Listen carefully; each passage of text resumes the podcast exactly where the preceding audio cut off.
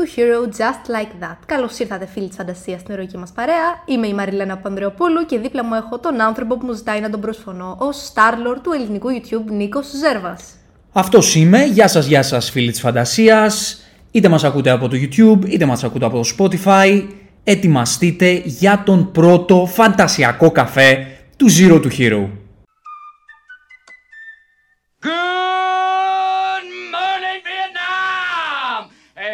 Not a test. This is rock and roll. Λοιπόν, τι κάνουμε σε αυτή την εκπομπή; Σε αυτή την εκπομπή θα πίνουμε μαζί τον καφέ μας, τον φαντασιακό καφέ μας, όπως λέει και ο τίτλος, και θα συζητάμε για όλα τα τεκτενόμενα της τηλεόρασης, του κινηματογράφου, σε ένα φαντασιακό πλαίσιο, κατά κύριο λόγο, αλλά και μη φαντασιακό πλαίσιο. Θα συζητάμε για, το, για τις ταινίες και τις σειρές που είδαμε τις τελευταίες ημέρες. Θα συζητάμε για τα νέα που μάθαμε, είτε αφορούν ταινίες, είτε αφορούν σειρές που έρχονται, είτε αφορούν δηλώσεις που μας έκαναν είτε εντύπωση. trailers επίσης. Trailers βεβαίως. Όλα τα τεκτενόμενα για την τηλεόραση και τον κινηματογράφο. Και θα βλέπουμε μαζί και τι έρχεται από ταινίε και σειρές το επόμενο διάστημα. Δηλαδή στην ουσία θα αράζουμε και θα συζητάμε για όλα αυτά Που μας αρέσουν να βλέπουμε και να ακούμε. Ακριβώς. Εμείς τον έχουμε προμηθευτεί τον καφέ μας. Πάρτε και εσείς τον καφέ σας. Έτσι να, να ράξουμε όλοι μαζί παρέα, να τα βάλουμε όλα σε μια σειρά. Να πούμε καταρχάς, να πω εγώ καταρχάς, ένα μεγάλο μπράβο στη Μαριλένα Πανδρεοπούλου για το character study του Aragorn. Ήταν καταπληκτικό. Νομίζω άρεσε και στον κόσμο πολύ. Να σε καλά, Νίκο μου. Πάρα πολύ ωραίο. Να μπείτε, να, να το δείτε. Αξίζει, αξίζει. Πολύ συναισθηματικό. Σ' αρέσει ο Aragorn. Μ' αρέσει και φάνηκε νομίζω. Είναι ο αγαπημένος σου ήρωας από το Είναι ο Lord of the αγαπημένος Rings. μου ήρωας. Αλήθεια, για τους λόγους που, που ανέφερες. Άμα Ναι. θέλετε να δείτε τους λόγους, να δείτε, να δείτε το βίντεο. Οπότε, να πούμε ότι η κάθε στήλη μας. Έχουμε τρεις στήλες. Το τι είδαμε, το, τα νέα που ακούσαμε και τις ταινίες και τις σειρές που θα δούμε. Κάθε μία από αυτές τις στήλες έχει το δικό της όνομα και έχει και το δικό της spot. Θα το δείτε και θα καταλάβετε. Μας αρέσουν γενικά τα quotes. Δηλαδή, θα ακούμε και, και νέα movie ή TV quotes από σειρές και ταινίες σε κάθε εκπομπή. Η κάθε στήλη έχει τη, έχει τη δική της και θα τη σχολιάζουμε κιόλας τις κάθε νέες στήλες που θα βλέπουμε. Ξεκινήσαμε με, τη, με το quote του το μυθικό του Robin Williams στο Good Morning Vietnam, το οποίο δεν έχεις δει, Η αλήθεια Μαριλένα δεν έχω Μανδρεοπούλου. δει, δεν μπορώ να το εκτιμήσω απολύτως. Θα το δεις όμως πάρα πολύ γρήγορα, πολύ, πολύ σύντομα, σύντομα. πολύ σύντομα. Πολύ σύντομα Το και υπόσχομαι. θα το σχολιάσουμε στην επόμενη, στην επόμενη εκπομπή. Οπότε το αφήνουμε το code του intro το αφήνουμε εδώ για την αν, ώρα. Ανεπίσημα σχολιαστό. Ας να επίσημα σχολεία στον μπράβο για να το σχολιάσουμε την επόμενη φορά. Και ξεκινάμε με την πρώτη στήλη, η οποία λέγεται Showtime.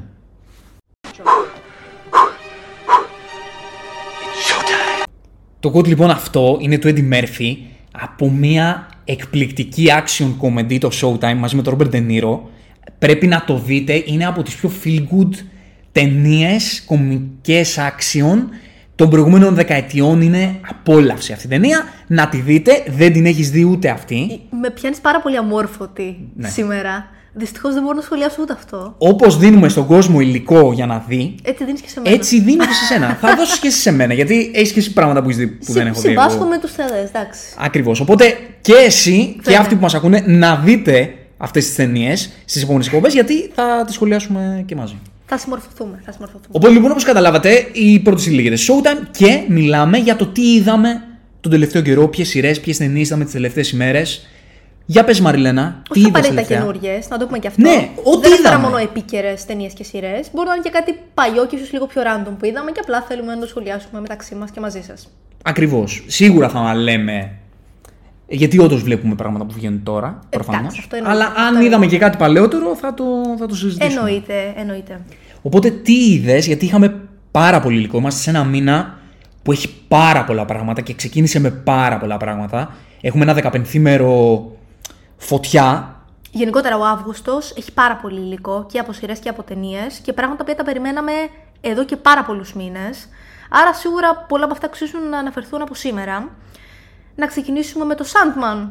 Το Sandman. Έχω δει 3,5 επεισόδια. Έχω δει τέσσερα. Με περνάς Σε μισό. ξεπέρασα. Έχεις το, το ίδιο feeling με μένα για αυτή τη σειρά γιατί μου αρέσει πάρα πολύ. ναι, όσο- ναι, όσο ναι, έχω ναι, δει ναι. μέχρι τώρα. Θεωρώ ότι όσο έχουμε δει αρκεί για να έχουμε μια πολύ καλή πρώτη άποψη και εντύπωση για τη σειρά και για το πώς θέλει να κινηθεί μελλοντικά. Εμένα μου άρεσε πάρα πολύ όσο έχω δει. Και ξέρεις τι, μου αρέσει πολύ το ότι σου βγάζει αυτό το mood που σε χορταίνει το κάθε επεισόδιο. Δηλαδή, όσο ωραία και να είναι, δεν θέλω να τη δω μόνο κοπανιά και να την κάψω. Θέλω να απολαύσω το κάθε επεισόδιο. Γι' αυτό λόγο δεν την έχω μπιντζάρει ακόμη. Είναι ταξιδιάρικη σειρά. Επειδή Ναι. έχει αυτό το ονειρικό, δηλαδή έτσι σε κάνει να χάνεσαι. Είναι εξτριστημένα, μου θυμίζει λίγο.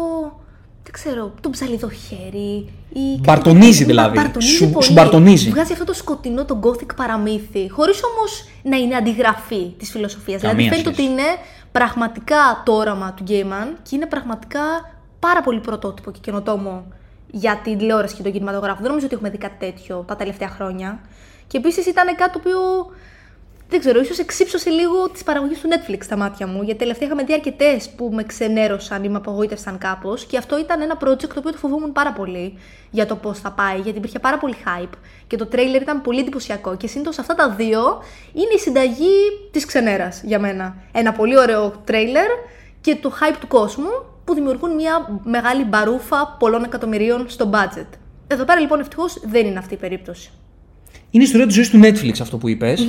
Τουλάχιστον τα τελευταία χρόνια. Ναι. Έγινε μια μικρή σύνοψη του Netflix. Ναι, γι' αυτό είχαμε τρομάξει νομίζω οι περισσότεροι λίγο με το Sandman, το οποίο είναι μια πολύ μεγάλη παραγωγή. Είναι νομίζω η σειρά η οποία είναι η φάση του Netflix αυτή, τη, αυτή την περίοδο. Πόνταρε πολλά σε Σωστά. αυτήν. Να πούμε ότι ο Sandman είναι ένας ήρωας της DC, Βέβαια. όπου υπάρχει συνεργασία ας πούμε, με τη Warner, νομίζω όχι στην Ακριβώς. παραγωγή, αλλά λόγω των δικαιωμάτων, ώστε Ακριβώς. να υπάρχει αυτή η σειρά στο Netflix. Η κίνηση Matt νομίζω που έγινε για μένα σε αυτή τη σειρά ήταν ότι ο δημιουργός του κόμικ, ο Neil Gaiman, ήταν ο άνθρωπος ο οποίος ε, ανέλαβε να δημιουργήσει και τη σειρά. Σωστά. Και σπάνια όταν παίρνει τον άνθρωπο ο οποίος είναι ο πατέρας αυτής της ιστορίας και του λες: Κάνε το όραμά σου, υλοποίησέ το, κατά πάσα πιθανότητα αυτό το πράγμα θα λειτουργήσει. Ναι, και ναι, ναι. ευτυχώς εδώ είναι ο Γκάιμαν ο οποίος ανέλαβε αυτό το project και το φέρνει εις πέρας. Φαίνεται ότι υπάρχει η ψυχή του κόμικ σε αυτήν τη, τη δουλειά. Να πούμε ότι ο Γκάιμαν επίσης ήταν και ο δημιουργός του Good Omens, αυτής της απίστευτης μινι σειρά. Θα βγάλει και δεύτερη Απίστευτη, σεζόν. ναι, ναι, Να ναι. το δείτε. Όπου πάλι ήταν ο creator της ιστορίας και ανέλαβε και τη σειρά και, και αυτή πήγε καταπληκτικά. Οπότε ευτυχώς το, το Netflix έκανε τη σωστή κίνηση. Πέτυχε Διάνα. Επίσης, να πούμε το γεγονός ότι δεν είχε δημιουργηθεί αυτή η σειρά εδώ και πάρα πολλά χρόνια, επειδή ο ίδιος ο δημιουργός δεν ήθελε.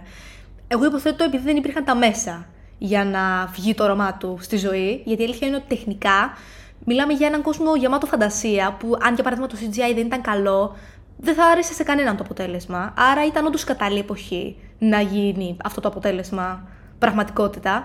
Αλλά άργησε πάρα πολύ. Δηλαδή, νομίζω έχει πει ο δημιουργός ότι εδώ και 30 χρόνια περίπου ήθελε να το βγάλει. Ναι, ναι. 30 πολλά νομίζω Είναι, λες. είναι Όχι. πολλά. Δεν θυμάμαι τώρα. Δεν ξέρω, πώς είναι. διορ, διορθώστε μας αν κάνουμε λάθος. Είχα την ίσο τόσα είναι. παιδί. Είναι τόσα, ε. Οκ, εντάξει. Θα δείξει. Θα δείξει. Ναι, ναι, δεν το γνωρίζω, θα το τσεκάρουμε. Λοιπόν, να πούμε, καταρχάς, ε, δεν πρόλαβα να κάνω το λογοπαίγνιο καυτός Αύγουστος, ζέστη, όχι, ε. Με, με κοιτάει πολύ άσχημα τώρα. Εσάς δεν σας άρεσε. Δε- ήταν- Θα ήταν ένα λογοπαίγνιο με potential. Καυτός Αύγουστος, Το σκεφτόσουν πολλές αυτό σειρές και πριν ταινίες. ξεκινήσουμε Ναι, να ναι, γράψουμε. μου φάνηκε πάρα πολύ έξυπνο. Αυτό είναι πολύ θλιβερό.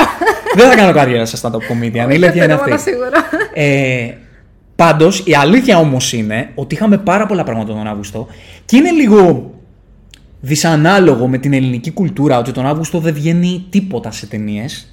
Επειδή είναι η παράδοση του Έλληνα Αύγουστο να ταξιδεύει και να Σωστά. πηγαίνει στα νησιά και, στα, και στις επαρχίες, οπότε δεν βγαίνει περιεχόμενο. Αλλά επειδή στο εξωτερικό δεν λειτουργεί ο κόσμος όπως λειτουργούμε εμείς, τον Αύγουστο είχαμε πάρα πολλά πράγματα και ξέρεις τι, είχαμε πολλά πράγματα που είχαν δημιουργήσει hype.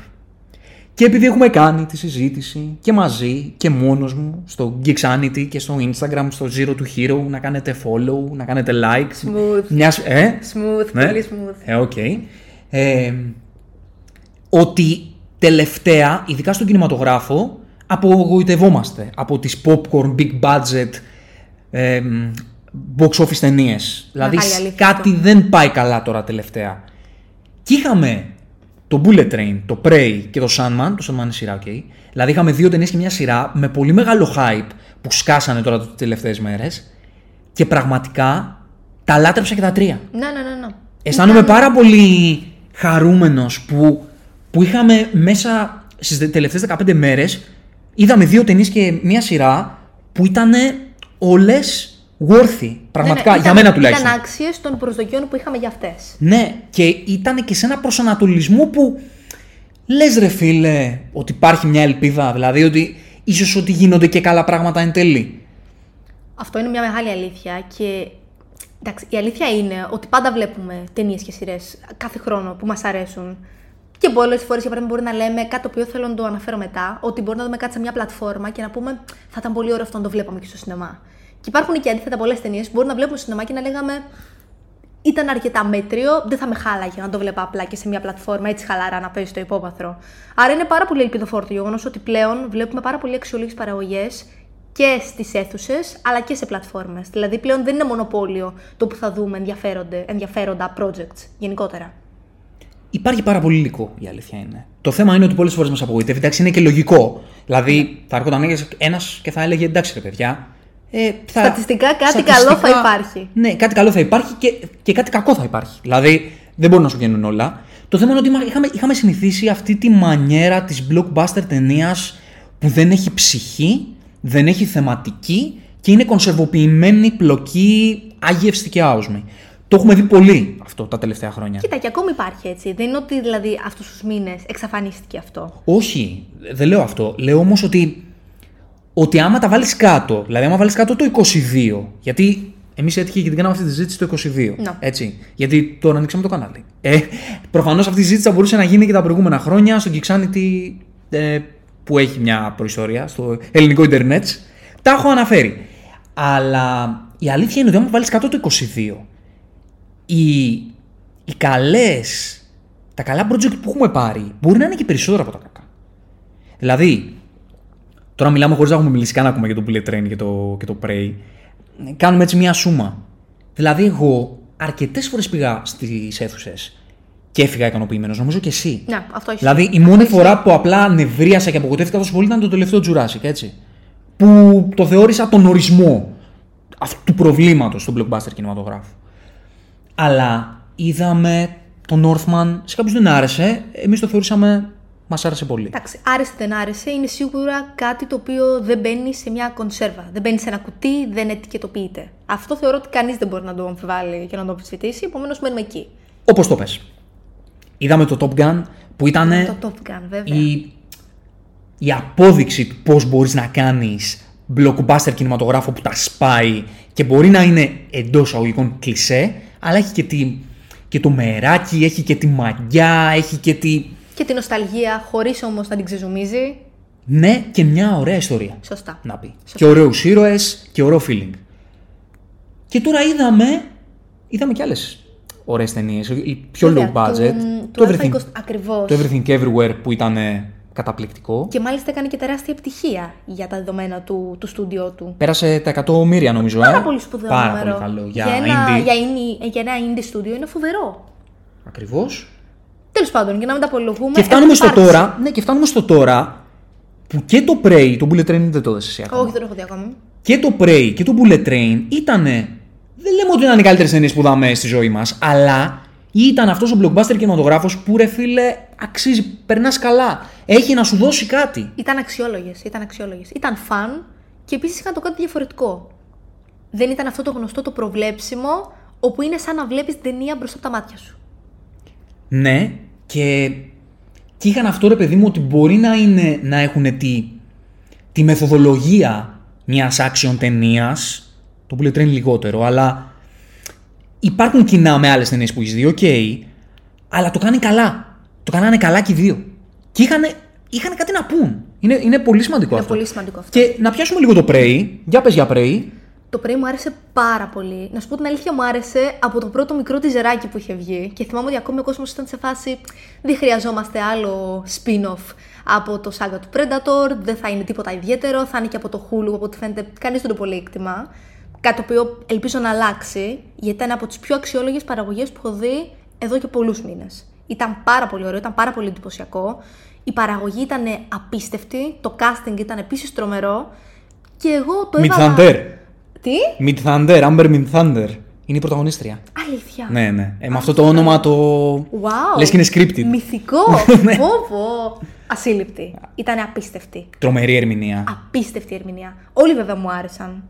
Όλοι ήταν πολύ καλοί. ναι. Και δεν ήταν και πολύ έτσι. Μικρό cast, αν το σκεφτείς, για ταινία τόσο μεγάλης παραγωγής. Ε, μου άρεσε πάρα πολύ. Το είχα βάλει εντωμεταξύ, επειδή ήμουν κουρασμένη τη μέρα που το έβαλα, λέω θα το βάλω απλά για να το χαζεύω.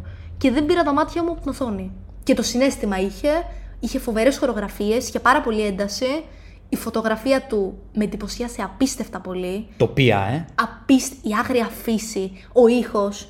Και γι' αυτό το λόγο το είπα. Λόγω του ήχου, ειδικά και της κινηματογράφησης, θεωρώ ότι θα ήταν μια απόλαυση να το βλέπεις στις αίθουσες. Κρίμα πραγματικά που δεν το απολαύσαμε στην αίθουσα. Είναι αλήθεια αυτό. Άξιζε πραγματικά αυτή η ταινία να, να βγει στις αίθουσες. Να σου πω, καταρχάς ψήνουμε να κάνουμε κάτι για, για Prey. Κάποιο spoiler review, κα, κάτι. Καλ- εννοείται, μια ανάλυση. εννοείται. Γιατί έχει πραγματικά πολλά πράγματα να πεις. Εγώ θα πω ότι η θεματική του Predator από όλο το franchise του Predator και όταν ξαναμπήκε με. όταν έκανε το matchup με το Alien κτλ. κτλ σε, ο- από όλες τις ταινίες πιο σωστά και πιο ουσιαστικά τη θεματική του, την έννοια του θηρευτή και του θυράματος και το πώς αλλάζουν οι ρόλοι, Ακριβώς το πώς αλλάζουν. την υπηρέτησε μακράν, μακράν αυτή η ταινία σε σχέση με τις προηγούμενες. Και δεν την πήρε επίσης και επιφανειακά, έτσι. Δηλαδή πήρε και πολύ μεγαλύτερες έννοιες. Όπως είναι για παράδειγμα η αυτοαξία μέσα από το ποιος είναι το θύραμα και ποιος είναι ο θηρευτής. Η απόλαυση του να, να κυνηγάς κάτι. Το οποίο είναι κάτι που δεν το έφυγαν τόσο πολύ τα προηγούμενα. Το πώς μπαίνει το κομμάτι της επιβίωσης Ακριβώς, στο τι σε κάνει ακριβώς. θηρευτή και το τι σε κάνει θύραμα. Ή και η ίδια η απόλαυση. Σου λέω δηλαδή το γεγονός ότι βλέπεις τα.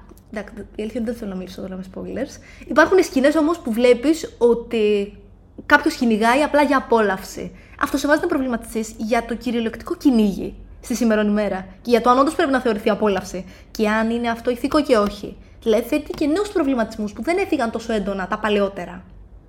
Hot take δικό μου, λοιπόν, ε, είδα το Predator το πρώτο ξανά, απλά για να μπω στο mood ε, για να δω το Prey. Σε βοήθησε να μπεις στο mood; Με βοηθησε η αλήθεια είναι αυτή. Για μένα, το Predator το πρώτο είναι μια βαθιά προβληματική ταινία με, με ένα τρισεκατομμύριο τρόπους. Αν κάνουμε κάτι για το Prey, θα μιλήσουμε για το Predator το Ναι, ένα. βέβαια. Η οποία δεν αμφισβητώ καθόλου ότι είναι απολαυστική. Έχει γούστο. Επίσης με ένα τρισεκατομμύριο τρόπους έχει, είναι πολύ φαν αυτή η ταινία. Όπως επίσης είχε φυσική ιστορία για το πόσο προχωρημένη ήταν. Δε- Και σαν σύλληψη και σαν Αν- ιδέα. αναμφίβολα. Δεν, Αλλά εντάξει, έτερον εκάτερον. ναι, δεν διαφωνώ καθόλου. Δεν της βγάζω τη μυθικότητά της. Αξίζει και την έχει. Σωστά. Αλλά σε αυτό που ήθελε να υπηρετήσει ήταν πολύ προβληματική. Και θεματικά και σεναριακά και Και σκηνοθετικά. σκηνο... αυτό πήγα να πω. Πολύ προβληματική σκηνοθετικά. Παρότι υπήρχε μεράκι, δεν, δεν αμφισβητεί κανείς, ότι υπήρχε διάθεση και μεράκι, από αυτό του είδους το μεράκι που λέμε ότι δεν υπάρχει πλέον. Που υπήρχε στο Top Gun. Ακριβώς, Και, το, και, το, ακριβώς. και αυτό συγκινηθήκαμε με το Top Gun, γιατί είχε το μεράκι που είχαν ταινίες τότε. Και το Predator εκείνο είχε αυτό το μεράκι, αλλά νομίζω ότι ο κύριος Μακτέρναν ναι μεν είχε όλη τη θέληση, αλλά και κάπου Κάπου έμπαζε. το χέρι. είχανε Ναι. σκηνοθετικά. Αυτό ισχύει. Μην τα αναλύσουμε τώρα. Μακάρι να έχουμε την ευκαιρία να τα, να τα πούμε πιο αναλυτικά. Ξαναλέω βέβαια ότι η μυθικότητα αυτής της ταινίας δεν της στερεί τίποτα. Το Predator το Όχι, πρώτο και το βλέπεις ακόμα και το απολαμβάνεις 1000%. Αλλά θέλω να καταλήξω στο ότι αυτή η θεματική που τότε υπήρχε αυτή η πολύ ωραία σύλληψη, το να βγει στην οθόνη σε μια ιστορία, αυτή τη θεματική μετά από 30 χρόνια, πόσο πέρασαν από το 87, 87. ναι, 25 χρόνια. Αυτή είναι λοιπόν τη. παραπάνω. Τι είπα; Περίπου 40. 40 είναι. Τρομερό στα μαθηματικά. Κάθισα λίγο και το σκέφτηκα. Και stand-up comedian καταπληκτικός και μαθηματικό μυαλό. Ε, όλα τα ταλέντα μου τα Όλα βάζω τα ταλέντα σήμερα. μαζί. Ε, αυτή λοιπόν τη θεματική, το Prey ήρθε και σου λέει να, δες εδώ πέρα τώρα τι εννοούμε με αυτή τη θεματική, τι, πόσα μπορείς να πεις με αυτή τη θεματική. Και Όπως επίσης. κάνοντας και μια πολύ φαν ταινία Και με...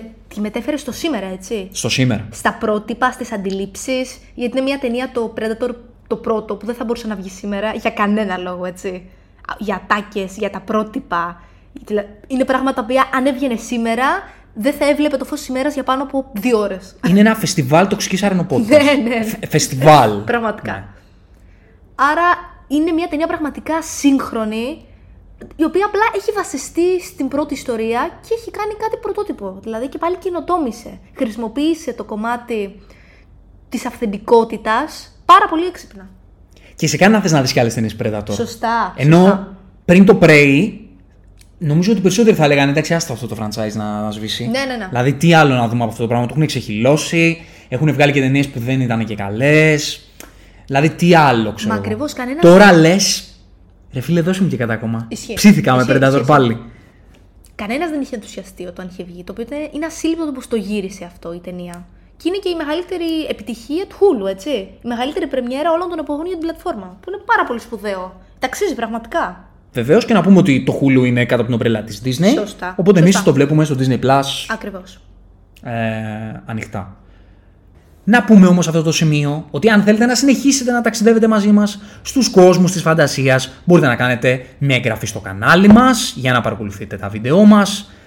Ήταν μας ακούτε από το Spotify μπορείτε να μας κάνετε εκεί ένα follow και αν θέλετε να μας δώσετε και λίγο ακόμα force μπορείτε να πατήσετε ένα like στο βίντεο που βλέπετε και αν θέλετε ακόμα περισσότερες γκίκο συζητήσεις και γκίκο αναλύσεις μπορείτε να μας βρείτε και στο Instagram να κάνετε εκεί ένα follow για να ακολουθείτε όλα τα τηλεοπτικά κινηματογραφικά τεκτενόμενα και μπορείτε να κάνετε άμα θέλετε και ένα like στον σύμμαχο του καναλιού στο facebook Geeksanity Effect. Να πω για Bullet Train που δεν είδες; Για πες, ναι, γιατί η αλήθεια είναι και εγώ δεν το γνωρίζω, δεν μπορώ να σχολιάσω εδώ πέρα. Λοιπόν, μου άρεσε πάρα πολύ το Bullet Train. Μου άρεσε πάρα πολύ, όπως έγραψα και στο Geeksanity Effect. Μακάρι όλες οι σε εισαγωγικά μέτριες blockbuster ταινίες του τώρα να ήταν σαν το Bullet Train. Γιατί δεν λέω ότι ήταν η καλύτερη ταινία της χρονιάς, σε καμία των περιπτώσεων. Δεν λέω ότι ήταν η καλύτερη ταινία από αυτές που θα μου μείνουνε. Αλλά ρε φίλε πήγα δύο ώρες σινεμά Και πέρασε καλά. και πέρασα τέλεια. Και αυτό είναι το σημαντικότερο. Και όχι απλά πέρασα τέλεια γιατί ήταν πολύ φαν. Είχε για να σου πει. Είχε θεματική που εντάξει, δεν λέω ότι την ξετύλιξε και την αποτύπωσε με υπερφιλοσοφημένο και υπεραναλυτικό τρόπο. Εντάξει, Όμω. Δεν περίμενε όμω και αυτό, έτσι δεν είναι. Όχι. Δηλαδή Αυτό- έδωσε αυτό το οποίο θα ήθελες να δώσει. Αυτό το οποίο προσδοκούσες. Αυτό που προσδοκώ εγώ από μια blockbuster ταινία είναι εκτό από το να περάσω καλά, να έχει να μου πει και κάτι. Δεν με νοιάζει να μου το πει τέλεια, αλλά να έχει κάτι να μου πει. Να. Όπως ας πούμε το Predator το 1, που ξαναγυρίζω λίγο πίσω, είχε κάτι να πει. Ναι, βέβαια, μεν βέβαια. εγώ λέω τώρα ότι δεν το αποτύπωσε καθόλου καλά. Όχι καθόλου καλά, δεν το αποτύπωσε. Το, το αποτύπωσε προβληματικά για να το θέσω. Για να το θέσω σωστά. Αλλά ήταν όμως μια blockbuster ταινία που είχε μια θεματική. Που Όντως, όντως. την έβγαλε με αξιοπρέπεια, ας πούμε. Πα- παρότι προβληματικά. Το ίδιο κάνει και το Bullet Train. Πιάνει τη θεματική, ας μην πω καλύτερα, ίσως πούμε κάποια στιγμή κάτι, κάνουμε κάτι spoiler, θα δούμε. Αλλά πιάνει μια θεματική και στην παραδίδει με όμορφο τρόπο, με γλυκό τρόπο, με ωραίους ήρωες που τους απολαμβάνεις να τους βλέπεις. Ο Brad Pitt είναι Απολαυστικός. απολαυστικός, ρε φίλε. Βλέπεις. Τα έχω ξαναπεί και παλιότερα για τον, Brad- για τον ε, Brad Pitt. Ότι είναι ο τύπος ηθοποιάρα. Είναι μερικοί ηθοποιοί που ακριβώς επειδή είναι στο φάσμα του πολύ action ή πολύ mainstream, ξεχνάμε ή δεν βάζουμε στο μυαλό μας να δούμε με ανοιχτό μυαλό ότι είναι καλή ηθοποιοί. Ο Brad Pitt είναι Έχεις δίκιο. ηθοποιάρα. Και σε αυτήν την ταινία δεν λέω ότι κάνει καμιά ερμηνεία ζωής, αλλά το να μπορείς να κάνεις κάτι που, πολύ διαφορετικό από ό,τι μας έχει συνηθίσει, δηλαδή ένας Brad Pitt πολύ διαφορετικός από ό,τι συνηθίζουμε να τον βλέπουμε. Αυτό το λίγο μίλητο και μάτσο και κοιτάω το απλανέ διάστημα και απλά πετάω χαρισματικότητα. Εδώ είναι κλόουν, οριακά. Και μπαίνει σε αυτό το καλούπι και το κάνει τέλεια. Επίσης φαίνεται ότι πραγματικά το γουστάρει. Το Πολύ. οποίο Το απολαμβάνει. Δεν υπάρχει νομίζω μεγαλύτερη ευχαρίστηση από το να βλέπεις έναν ηθοποιό να γουστάρει πραγματικά αυτό που κάνει. Και όλοι το γουστάρανε, όλο το cast. Γιατί ήταν όλοι οι ρόλοι πολύ φαν, ρε φίλε. Ήταν όλοι Αυτό είναι- οι αυτό είναι ρόλοι πραγματικό. ευχάριστοι. Γούσταρες να τους βλέπεις. Μία ταινία να πω βέβαια, το είπα και αυτό, το έγραψα στο Geeks Effect, ότι είναι τραντινιστική. Δηλαδή ο Leach είναι του, του Leach η ταινία, του δημιουργού του, αμ, του Deadpool του 2, του Atomic Blonde. Ήταν και uncredited στη σκηνοθεσία του John Wick του πρώτου. Αυτό πήγα να πω τώρα. Είναι ο ίδιος Κασκαντέρ. Οπότε ε, είχε πολύ ωραίες Χορογραφίες. χορογραφίες και fight scenes. Νομίζω ότι αγαπάει πολύ και τις πολεμικές τέχνες ο ίδιος και είναι κάτι που το βγάζει σε όλες του τις ταινίες. Το βγάζει πολύ και, το, και το bullet train. Παίζει πολύ με τις κουλτούρες. Λίγο παίρνει λίγο κάτι μεξικάνικο. Κάτι ασιατικό. Παίρνει κάτι ασιατικό. Πουλάει λίγο αυτό το κατάνα, τζαπανίλα. Όπως γουστάρει να το κάνει και ο Ταραντίνο. Με Ναι, πολύ ναι, παρόμοιο ναι, ναι, ναι. τρόπο. Και γενικά το πώς αποτυπώνει τις κουλτούρες μοιάζει με τον τρόπο που και ο Ταραντίνο αποτυπώνει τις κουλτούρες. Με αυτά τα λίγο slow motion, λίγο το βλέμμα του ήρωα. Λίγο καρτουνίστικα. λίγο μερικές φορές. καρτουνίστικα και λίγο ζωγραφικά. Πώς είναι η σωστή Ναι, ναι, λέξη; ναι, ναι. Αλλάζει για παράδειγμα Ζωγραφίστικα. από χρώμα σε ασπρόμαυρο. Ναι. Ή γίνεται animated ξαφνικά. Τέ- έχει τέτοια αυτή την πράγματα. ατμόσφαιρα, προσπαθεί να βγάλει την ατμόσφαιρα της κουλτούρας. Και με τη μουσική και με, τε- με τα πλάνα του που θυμίζουν κάδρα και θυμίζουν πίνακες ζωγραφικής κάποιες, κάποιες φορές. Κομμωδία, εντελώς κομμωδία η ταινία, δεν το συζητώ. Ε, όπως είδα και σε ένα άλλο review ενός άλλου καναλιού που πολύ σωστά το είπανε ότι είναι περισσότερο κομμωδία παρά action ταινία. Ισχύει αυτό. Ε, πέρασα καταπληκτικά. Το Bullet Train να πάτε να το δείτε. Ξαναλέω ότι είναι από αυτές τις τις blockbuster ταινίες που πραγματικά περνάς καλά. Τώρα εντάξει, εγώ πέρασα. Εντάξει, υποκειμενικό είναι αυτό, αλλά θεωρώ ότι ειδικά τώρα για το καλοκαίρι, τι πιο ωραίο από το να πας να δεις μια τέτοια χαλαρή ταινία; Βέβαια, θα και πήγα και περάσεις θερινό. όμορφα. Και ήταν ε, τέλεια. Η, η απόλυτη καλοκαιρινή εμπειρία. Ναι, ναι, ναι. Είδαμε κάτι άλλο. Για Είδαμε πες. το The Grey Man. Το The Grey Man. Το άλλο Τι μου το μεγάλο- θύμισες; Έλα, ήρθε η ώρα. πάνω που ήθελα να γιάσω. Έλα, ήρθε η ώρα να τα βγάλεις από μέσα σου. Μου θύμισες την άλλη ταινία που. της χρονιάς που για μένα ήταν. Ε... Μελανό σημείο, πώς να το πω. Θα, έλα, έλα, θα τα πούμε. Δεν λίγο, θα λίγο. πω ότι ήταν ε, Jurassic, όχι σε καμιά των περιπτώσεων. Το Jurassic για μένα ήταν. Δεν θέλω να λέω μεγάλες. Θέλω να κράξω, αλλά κρατιέμαι γιατί δεν μου άρεσε αυτή η λογική του να κράζεις ταινίες. Γιατί Λοιπόν. σε κάποιους άρεσε και δεν θέλω να τους προσβάλλω αυτό που τους άρεσε. Εμένα το Jurassic δεν μου άρεσε καθόλου καθόλου. Το Greyman δεν ήταν κακό, αλλά ήταν άοσμο και άνετο. Λοιπόν, για θα μένα. πούμε τα εξής. Αρχικά ήταν επίσης από τα μεγάλα χαρτιά του Netflix. Ναι. Ήταν μια τεράστια παραγωγή. Ναι. Δημιουργοί ήταν ε, οι Duffer Brothers. Όχι, παιδί μου, Όχι, οι Duffer, Ρούσος. Συγγνώμη, συγγνώμη, συγγνώμη. εντάξει. Είναι, και, είναι, όλοι, bro- είναι όλοι brothers. παιδιά. Σας Συγχωρέστε με, συγχωρέστε με. Υπήρχε τεράστιο hype από όταν πρώτο ανακοινώθηκε ότι θα γυριστεί αυτή η παραγωγή. Όλα καλά; Όλα καλά; Όλα καλά. Ναι, αμέ. Και νομίζω ότι με κάθε teaser και trailer και στυλς που έβγαιναν γινόταν ένας μικρός χαμός. Δηλαδή ήταν από τα πιο πολύ αναμενόμενα projects.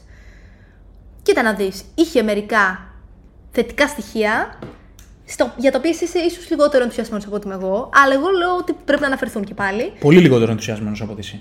Δεν έχει να κάνει, πρέπει να αναφερθούν και πάλι. Ναι, πες γιατί τα. μερικά είναι και πιο αντικειμενικά. Δηλαδή θεωρώ ότι μπορείς να συμφωνήσεις σε κάποια από αυτά. Να τα πεις γιατί άρεσε στον κόσμο. Σε, σε αρκετό κόσμο άρεσε. Θεωρώ ότι λίγο πολύ ο μέσος όρος ήταν από «Μμ» μέχρι οκ, καλό. Δηλαδή Ναι, ήτανε- εκεί κυμαινόταν. Ήταν τα μέτρια, το κακό μέτριο και το καλό μέτριο. Ναι. Δεν νομίζω ότι κανείς είπε ήταν τερατούργημα, Όχι. αλλά δεν υπήρχε και κανείς που είπε ήταν αριστούργημα. Ναι. Κυμαινόμασταν εκεί στα μέσα. Συμφωνώ. Που η αλήθεια είναι ότι για το Netflix είναι το, το προβλέψιμο. Είναι το meh. Ναι. Είναι αυτό το. «Μμ, Εντάξει, το είδαμε κι αυτό. Εντάξει, το Netflix έχει προϊστορία και στα κακά projects. Ναι, ρε παιδί μου, αλλά Στα η- πολύ η- προβληματικά. Η πλειοψηφία είναι αυτή Το μεχ, ναι. είναι αυτή η αδιαφορία, ρε Ναι, παιδί μου. ναι, ναι. Αυτό που σου περνάει λίγο έτσι αδιάφορο. Ε, κοίτα να δεις. Εμένα μου άρεσε η δράση. Οι χορογραφίες δεν ήταν οι καλύτερες που έχω δει, αλλά μια χαρά μου έκαναν τη δουλειά όπου ήθελα να μου κάνουν. Το, το χιούμορ δεν με, δεν με ξετρέλανε, αλλά θα σου πω ότι μου άρεσε πολύ. Μου άρεσε πολύ το πόσο φαινόταν να γούσταρε ο Chris Evans τον ήρωά του. Και αυτό μου το έβγαλε πάρα πολύ. Το γεγονός ότι γούσταρε τόσο πολύ να είναι ο κάφρος που απλά θέλεις να τον μισήσεις, αλλά δεν τον πολύ μισείς, όπως και να έχει. Μου άρεσε πάρα πολύ που είδα σε action ταινία τον Ryan Gosling. Του πάει πάρα πολύ και είχα να τον δω και σε project πάρα πολύ καιρό επίσης. Ε, νομίζω εκεί πέρα τελειώνουν τα, τα μεγάλα θετικά μου. Είναι λίγο πιο γύρω-γύρω πράγματα. Δεν αφορούν τόσο πολύ την πλοκή ως πλοκή. Καπλοκή, εντάξει. Να κάνω ένα review στο review σου. Ναι, βέβαια. Να, Να, το να, κάνεις. να, να κρίνω αυτά τα πράγματα που είπες. Να το κρίνεις. Καταρχάς Το, να το πω- περίμενα. καταρχάς να πω ότι συμφωνώ απόλυτα. Α, wow! Μπράβο! Αλλά, αλλά αλλού θα δεις που θα καταλήξω όμως. Συμφωνώ απόλυτα με αυτό που λες. Αλλά πού θέλω να καταλήξω. Ανέφερες ότι η δράση δεν είναι η καλύτερη που έχεις δει, αλλά ήταν οκ. Να. Εντάξει. Εντάξει. Τα ακούς. Οκ. Τα ακούς. Ανέφερες ότι σου άρεσε ότι ο Chris Evans γούσταρε πάρα πολύ το ρόλο που έκανε. Και θα συμφωνήσω απόλυτα. Είναι όμως, άμα το βάλεις κάτω και το σκεφτείς αυτό που είπες κι εσύ, είναι ότι μου άρεσε που γούσταρε ο ηθοποιός το ρόλο. Να. Το ο ρόλος δεν σου άρεσε, γιατί ο ρόλος ήταν απαράδεκτο. Δεν είχε γράψιμο ρόλος. Καθόλου. Θα φτάναμε εκεί πέρα. Και Σου ότι, είπα- και ότι, ωρα- ότι αυτό που έσωσε, ας πούμε σε εισαγωγικά, αν σώθηκε το ρόλο και το χαρακτήρα, ήταν ότι απλά το γούσταρε ο καημένος ο Chris Evans. Να. Γιατί πήρε την ευκαιρία να παίξει ένα κάφρο και είπε, Ε, δώσ' το μου εδώ τι είναι να το παίξω. Και έκανε φιλότιμες προσπάθειες. Ναι, Απλά όλοι έκαναν ο φιλότιμες ήρωας, προσπάθειες. αλλά το γράψιμο του ήρωα ήταν τόσο. Τι να πω τώρα; Δεν είχε γράψιμο, Νικό. Δεν είχε γράψιμο. Ήτανε τόσο. Δεν υπήρχε γράψιμο σε κανέναν ήρωα. Δεν υπήρχε ψυχή. Δηλαδή δεν ήταν. Δεν, δεν σε πάω καν σε, Ακόμα και σε ατάκες. μεράκι και συνέστημα. και Ήτανε, τέτοια. ρε παιδί μου- Δεν υπήρχε σενάριο στην ουσία. Όχι, δεν δεν υπήρχε character development. Δεν υπήρχαν ουσιαστικά plot twists. Δεν υπήρχε origin story βασισμένο. Δεν υπήρχε. Ναι, δεν υπήρχε ιδιαίτερο χιούμορ πετυχημένο, το είπαμε κι αυτό. Αλλά ήταν ονεκάτερον. Ναι, ρε παιδί μου, λέω ότι όχι απλά εγώ. Θέλω να σου πω. Σε αυτές τις παλιές blockbuster ταινίες που βλέπαμε και γουστάραμε, μπορεί ένας βίλα να μην είχε κανένα character development. Δεν είναι απαραίτητο να έχει ένας ήρωας character development. Δεν είναι απαραίτητο Ένας αν πρέπει να αυτό το. Ένας σε όλη Όχι. την ταινία πρέπει να έχει Ναι, ναι, character ναι, ναι. development. Άλλο, άλλο λέω. Λέω ότι όταν μιλάμε για ένα συγκεκριμένο ρε παιδί. Α, μου, μάλιστα. Δεν είναι απαραίτητο να έχει character development για να περάσουμε καλά. Εννοείται. Αρκεί αυτή η καρικατούρα που μπορεί να είναι να σε κάνει να περνάς καλά ακόμα και α είναι το ίδιο πράγμα από την αρχή μέχρι το τέλος. Δεν πειράζει. Αν σε κάνει να περνάς Συμφωνώ, καλά. συμφωνώ απόλυτα. Αν μπορεί αυτή η καρικατούρα να είναι καλά δοσμένη. Για μένα η καρικατούρα του Chris Evans. Πώς να σου το πω τώρα, είναι σαν να πάρεις έναν άνθρωπο που Σου φάνηκε φτηνή. όχι, να σου πω ξέρεις τι είναι να πάρεις; Είναι σαν να βάλει. Έχεις ακούσει που λένε ότι το AI γράφει σενάρια; Ότι έχουν προγραμματίσει κάποια AI ναι, ναι. για να μπορούν να γράφουν σενάρια ή που είχαν δώσει, ας πούμε, ε, σε ένα AI πρόγραμμα όλα τα επεισόδια, το script από τα φιλαράκια και βάλανε το AI μετά να γράψει ένα επεισόδιο φιλαράκια. Και ήταν απλά ένα πρότυπο, ένα πράγμα που δεν γέλαγε, ένα πράγμα άοσμο και άνευρο εντελώς, που απλά τυπικά είχε τη δομή Να. ενός επεισοδίου από τα φιλαράκια. Ο Chris Evans ήταν στην έννοια ψυχάκιας βίλαν Που όμως το- ήταν ταυτόχρονα το πιο- και το. ήταν ταυτόχρονα και το comic relief. και το comic relief. Ναι. Που δεν πάει ποτέ εν τω Οι μεταξύ ατάκες αυτό. του ήταν όλες cringe. Ήταν το γράψιμό του τόσο δίθεν ψυχάκιας. Με, με exposition κακό των άλλων ηρώων. Θυμάμαι την ηρωίδα στον Greyman που λέει κάποια στιγμή ε, θα δώσουμε τη δουλειά σε αυτόν. Αυτός είναι ψυχάκιας. Να μας πει, ακούτε θεατές, αυτός είναι ψυχάκιας. Γιατί άμα δεις τον Chris Evans, θα δεις. Επειδή το γράψιμο δεν τον βοηθάει, θα δεις απλά έναν χαρούμενο τύπο. Είναι καημένο. που απλά εντάξει, σκότωσε και κανένα δυο. Απλά περνάει όμορφα. Ναι. Σε όλη την ταινία περνάει καλά. ναι. και στην ουσία, όπως είπες λοιπόν, για να καταλήξω στο review σου, αυτό που, που σε κάνει να περνάς καλά είναι ότι βλέπεις τον Chris Evans να περνάει καλά. δηλαδή, πώς είναι, είσαι σε μια παρέα, σε ένα πάρτι και βλέπεις ένα φιλαράκι σου που, που φαίνεται ότι περνάει καλά και έχει καλό feeling και σου φτιάχνει τη διάθεση με το ότι περνάει καλά, παρότι εσύ δεν περνά και τόσο καλά. αλλά επειδή βλέπεις αυτόν που περνάει καλά, λες. Εντάξει, ανέβασε λίγο τη διάθεση. Ήταν αυτό ακριβώς. Πω, πω. Μόλις έκανες τόσο θλιβερά αυτά που είπα. Ναι, και καλά, έχω να πω και για τον Gosling που είπες. Είπες ότι μου άρεσε που είδα το Gosling σε ένα τέτοιο ρόλο. Ναι, και εμένα μου άρεσε, αλλά ο ρόλος ήταν. ε, Σου άρεσε, αυτό που σου άρεσε από την ταινία ήταν ότι πήρε το ρόλο Gosling. Αυτό ήταν που σου άρεσε, ότι ο Gosling δέχτηκε ναι, λίγο πολύ, να ναι. παίξει. Γιατί διαφορετικά. Εντάξει, μας έδωσε την ευκαιρία να τον δούμε. Αυτό λέω. Δεν τον είχαμε δει ιδιαίτερα πρόσφατα εντάξει, σε δεν, κάτι δεν τέτοιο. είχε, Αυτό λέω. δεν είχε ούτε αυτό ο ήρωας. Είχε ένα τόσο τυπικό γράψιμο. Δεν είχε καν γράψιμο, Νίκο. Δεν μιλούσε.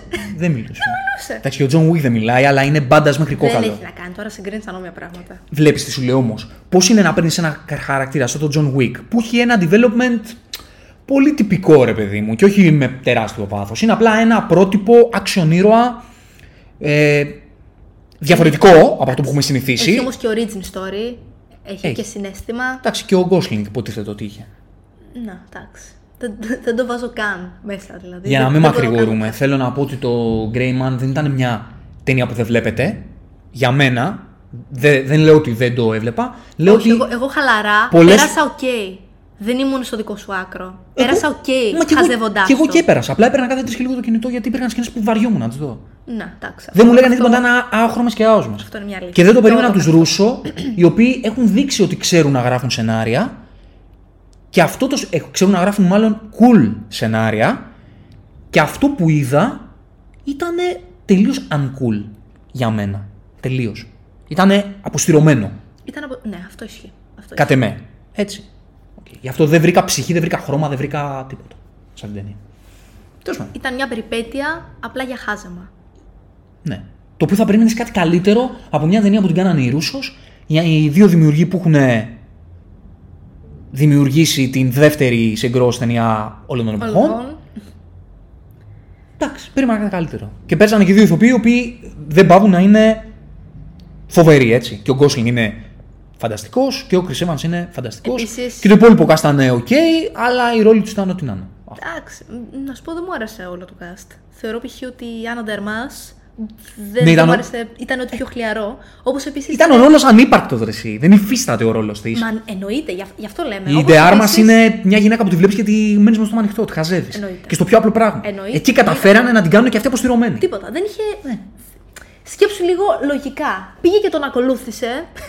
Έβαλε τη ζωή τη σε κίνδυνο. Μην, του, μην της πάρει τη δουλειά. Ναι, εντάξει. δηλαδή δεν βγάζει καν νόημα. δεν θέλω να μπω καν σε αυτό στο σεναριακό. Τέλος πάντων. Γιατί άμα μπαίναμε στο σεναριακό, εντάξει. Όπως ας- επίσης δεν μου άρεσε Για το ο ηθοποιός- backstory και το πώς το έδωσε του Δεν υπήρχε, Γκόσλινγκ, δεν ό,τι υπήρχε. να είναι. Στην ουσία δεν υπήρχε Άστο backstory. τώρα, ναι, μην το ψάχνεις. Εμένα Ή- δεν μου άρεσε επίσης ούτε ο. ο Πώς τον λένε, ο Ρεζε. Του Bridgerton. Ναι, ναι, ναι, τον Bridgerton. Miscast. Ήταν Τραγικό εντελώς, δηλαδή, miscast. Θα έπρεπε να υπήρχε ένας τύπος, δεν ξέρω, γλιώδης, ηλικιωμένος σε αυτό το ρόλο. Ήταν πάρα πολύ υποτονικός και Barbie face για έναν τέτοιο ήρωα. Δε- τον Δεν του δώσανε και τέριαξε καλά καθόλου. επειδή είναι φρέσκος. Επειδή ήταν Επειδή- hot. επει- Εκείνη την περίοδο ήταν Μπράβο, hot. αυτό. Η περίοδος όπου ανακοινώθηκε ότι θα υπάρξει Greyman ήταν η περίοδος που το Bridgerton έσπαγε τα ρεκόρ στο Netflix. Και εντωμεταξύ δώσαν ένα ρόλο στον Billy Bob Thornton, ο οποίο. Ο Billy Bob Thornton έπρεπε να είναι ο Ναι, βίλαν. α- άνετα. Γιατί αυτό δεν μπορούσε να το υπηρετήσει τέλεια σχεδόν. Απόλυτα. Και του δώσανε έναν, έναν ηθοποιό, ο οποίος μπορεί. Έχει και το, το σκοτάδι, το έχει στη βαθιά στην ψυχή σωστά. του ο Billy Bob Thornton. Και το έχει βγάλει στο παρελθόν. Και του δώσαν ένα ρόλο Με το απόλυτο τίποτα. τόσο άνευρο και Τίποτα. τίποτα, μηδέν. Τίποτα. Δηλαδή ήταν το πώς αναξιοποιητό έμεινε αυτός ο, ο ηθοποιός. Δηλαδή τον παίρνεις στην ταινία σου, πάρε μεν. Είναι, είναι κρίμα. Πάρε μεν. είναι κρίμα πραγματικά. Δηλαδή αυτό το ρόλο τον παίζεις, θα μπορούσε να τον παίξει οποιοδήποτε και τίποτα. Πήρες τον Billy Bob Thornton για να παίξεις αυτό. Απλά το Κρίμα. πήγαν για να υπάρχει. Κρίμα. Όπως έγινε με όλο το cast. Ε, ναι. Τέλος πάντων, αυτά για το. Αυτά για το The Greyman. Greyman, γιατί είπαμε πολλά εν τέλει. Ναι. Και, μ, Κάναμε ένα mini review επί της ουσίας. Ναι, βασικά. Είδες κάτι άλλο για να το κλείσουμε έτσι με δύο λόγια; Βλέπω- Το Uncoupled είδαμε λίγο. Είδαμε το Uncoupled, ναι, εντάξει, μια Του. sitcom. Ε, Ε, Πώς- του Neil Patrick Harris. Neil Patrick Harris. Με τον Neil Patrick Harris. Μια χαρά. Μια χαρά, περνάει η ώρα πολύ Μια ευχάριστα. χαρά. Ωραιότατο. Να το χάζεψε στο Netflix. Εντάξει. Αυτά, τε- αυτά, αυτά, Για τα αυτά έχει. είναι, για αυτά είναι. Για αυτά είναι. Όπως με του Mr. Bean, το τελευταίο του Mr. Bean λέω, του Rowan Atkinson. Ναι, το ναι. Man vs. Bean. Μπράβο. Ναι. Ο ευχάριστο. Μια Τίποτα, χαρά. τίποτα, αλλά Για να ευχάριστο. χαζεύεις είναι μια χαρά. Ναι, ναι. Δηλαδή για να σκοτώνεις ώρα το Netflix έχει πάρα πολλά project. Ακριβώς. Δεν το συζητώ. Αυτό το οποίο βλέπω αυτή την περίοδο και είναι απίστευτα ποιοτικό και δεν έχει διαφημιστεί σχεδόν καθόλου και είναι πραγματικά κρίμα, είναι το Terminalist της Amazon με πρωταγωνιστή του Chris Pratt. Το οποίο είναι, είναι από τα πιο εντυπωσιακά projects που έχω δει από άποψη του πόσο περιποιημένο είναι συνολικά σαν project, σαν παραγωγή. Το casting είναι απίστευτο, οι- παίζουν όλοι ασύλληπτα και είναι εντωμεταξύ ένας απίστευτα κόντρα ρόλος για τον ίδιο τον Chris Pratt. Δεν θα τον φανταζόμουν ποτέ σε κάτι τέτοιο και το υπηρετεί ασύλληπτα. Δηλαδή πραγματικά εκεί που δεν περίμενα ότι θα εξυψωνόταν περισσότερο μέσα μου αυτός ο ηθοποιός, πραγματικά το έκανε. Του ταιριάζει φοβερά ο ρόλος. Ε, είναι μια πάρα πολύ ενδιαφέρουσα ιστορία, έτσι λίγο αστυνομική, μυστήριου, με δολοφονίες, με τον Αμερικανικό στρατό. Έχει πάρα πολύ ενδιαφέρον. Είναι πάρα πολύ ρεαλιστική και είναι ρεαλιστική από όλες τις απόψεις. Από άποψη ιστορίας, από άποψη χορογραφιών, από άποψη character development ή και έλλειψη του character development επιτιδευμένη. Απλά το μοναδικό σε εισαγωγικά θέμα που έχω εγώ με αυτή τη σειρά είναι ότι επειδή είναι τόσο βαριά και σκοτεινή, μου μαυρίζει τόσο πολύ την ψυχή που δεν μπορώ να δω πολύ από αυτήν σε σύντομα χρονικά διαστήματα. Δηλαδή θα δω ένα επεισόδιο ανά μία εβδομάδα γιατί όντως θέλω τόσο διάστημα για να χαλαρώσω. Το οποίο δεν μου έχει, ξανασυ... δεν μου έχει ξανασυμβεί τουλάχιστον πρόσφατα, σε σειρά ή σε ταινία. Κατά τα άλλα, όμως, είναι μια παραγωγή πραγματικά μακάρι να πετύχει, να έχει δεύτερη σεζόν, γιατί αξίζει. Αξίζει και είναι πολύ κρίμα που δεν έχει διαφημιστεί περισσότερο. Κοίτα, σαν Starlord του ελληνικού YouTube ντρέπομαι που δεν έχω δει τη σειρά του Chris Κι εγώ Evans. ντρέπομαι για του σένα. Chris Pratt. ναι, ναι, ναι. Θα, τη, θα Πρέπει- την ξεκινήσω. πρέπει να την δεις πραγματικά. Ναι, ναι, θα την ξεκινήσω. Είναι κάτι πολύ διαφορετικό. Γιατί με ένα που μου την περιγράψει με Αυτό δεν ψήνει είναι full. σίγουρα κονσέρβα. Στο εγγυώμαι εγώ. Ναι, ναι. Δεν είναι Αυτό, σίγουρα κονσέρβα. αυτό. Είναι κάτι διαφορετικό και είναι πραγματικά κρίμα που δεν έχει την αναγνώριση που θα έπρεπε. Θα το τσεκάρω σίγουρα και ίσως κάνουμε και κάτι. Ε, βέβαια. βέβαια. Γενικά Πολύ πρέπει να ευχαρίστως. κάνουμε μία εκπομπή με σειρές που βλέπουμε. Εγώ βλέπω 35 σειρές από λίγο. Ταυτόχρονα. ναι. Οπότε πρέπει να κάνουμε κάποια στιγμή ένα special με σειρές και ταινίε. Ναι. Με σειρές βασικά, σε αυτή τη φάση. Που είναι ψιλοκαινούριε και μπορεί να τις δει Βέβαια, ο βέβαια. κόσμος. Όχι τίποτα άλλο. Πλέον υπάρχει τόσο πολύ υλικό που είναι κρίμα να μην δίνουμε το φως και σε παραγωγές όπου δεν έχουν αναγνωριστεί τόσο και εμείς τις θεωρούμε πάρα πολύ άξιες και αξιόλογες. Ε, και να βλέπεις τώρα στα top του Netflix κάτι, ό,τι να είναι, λες και λίγο κρίμα. Δηλαδή, Ακριβώς. ο κόσμος παίρνει το τηλεκοντρόλ του και βλέπει μια streaming πλατφόρμα, βγαίνει από αυτό το πράγμα της τηλεόρασης, το μην το σχολιάσουμε, της ελληνικής και μπαίνει. Αν το καλοσκεφτείς, αυτό είναι το Netflix αυτή τη στιγμή. Είναι η τηλεόραση. Ναι, θα την αυτό ανοίξεις λέω, ρε φίλε. Απλά Δηλαδή, για να χαζέψεις, για να. για να Κάνεις έχεις το, παρέα. βήμα, κάνεις το βήμα και ψάχνεις να βρεις κάτι άλλο εκεί έξω. Ναι. Ε, μην πας και βλέπεις αυτό το επίπεδο πράγματα. Δηλαδή, αυτό Είναι θέλουμε το κι ίδιο εμείς πράγμα, είναι το ίδιο να πράγμα. δώσουμε λίγο κάποιες σειρές προς τα έξω που αξίζει να τις δείτε. Οκ, εντάξει, μπορεί να μην έχετε άλλη πλατφόρμα, να μην έχετε το Netflix. Και γι' αυτό βέβαια έχουμε λύσει ότι δεν χρειάζεται να έχετε μία πλατφόρμα μόνο και να κολλάτε εκεί. Θα τα πούμε κάποια άλλη στιγμή. Να κλείσουμε λίγο την ενότητα γιατί Βέβαια, βέβαια. την ανοίξαμε. Και πάμε στην επόμενη ενότητα που έχει να κάνει με τα νέα που ακούσαμε, τις δηλώσεις που διαβάσαμε και θέλουμε να τις σχολιάσουμε. Να πέσει το σποτ. Ladies and gentlemen, can I please have your attention? I've just been handed an urgent and horrifying news story. And I need all of you to stop what you're doing and listen. Cannonball!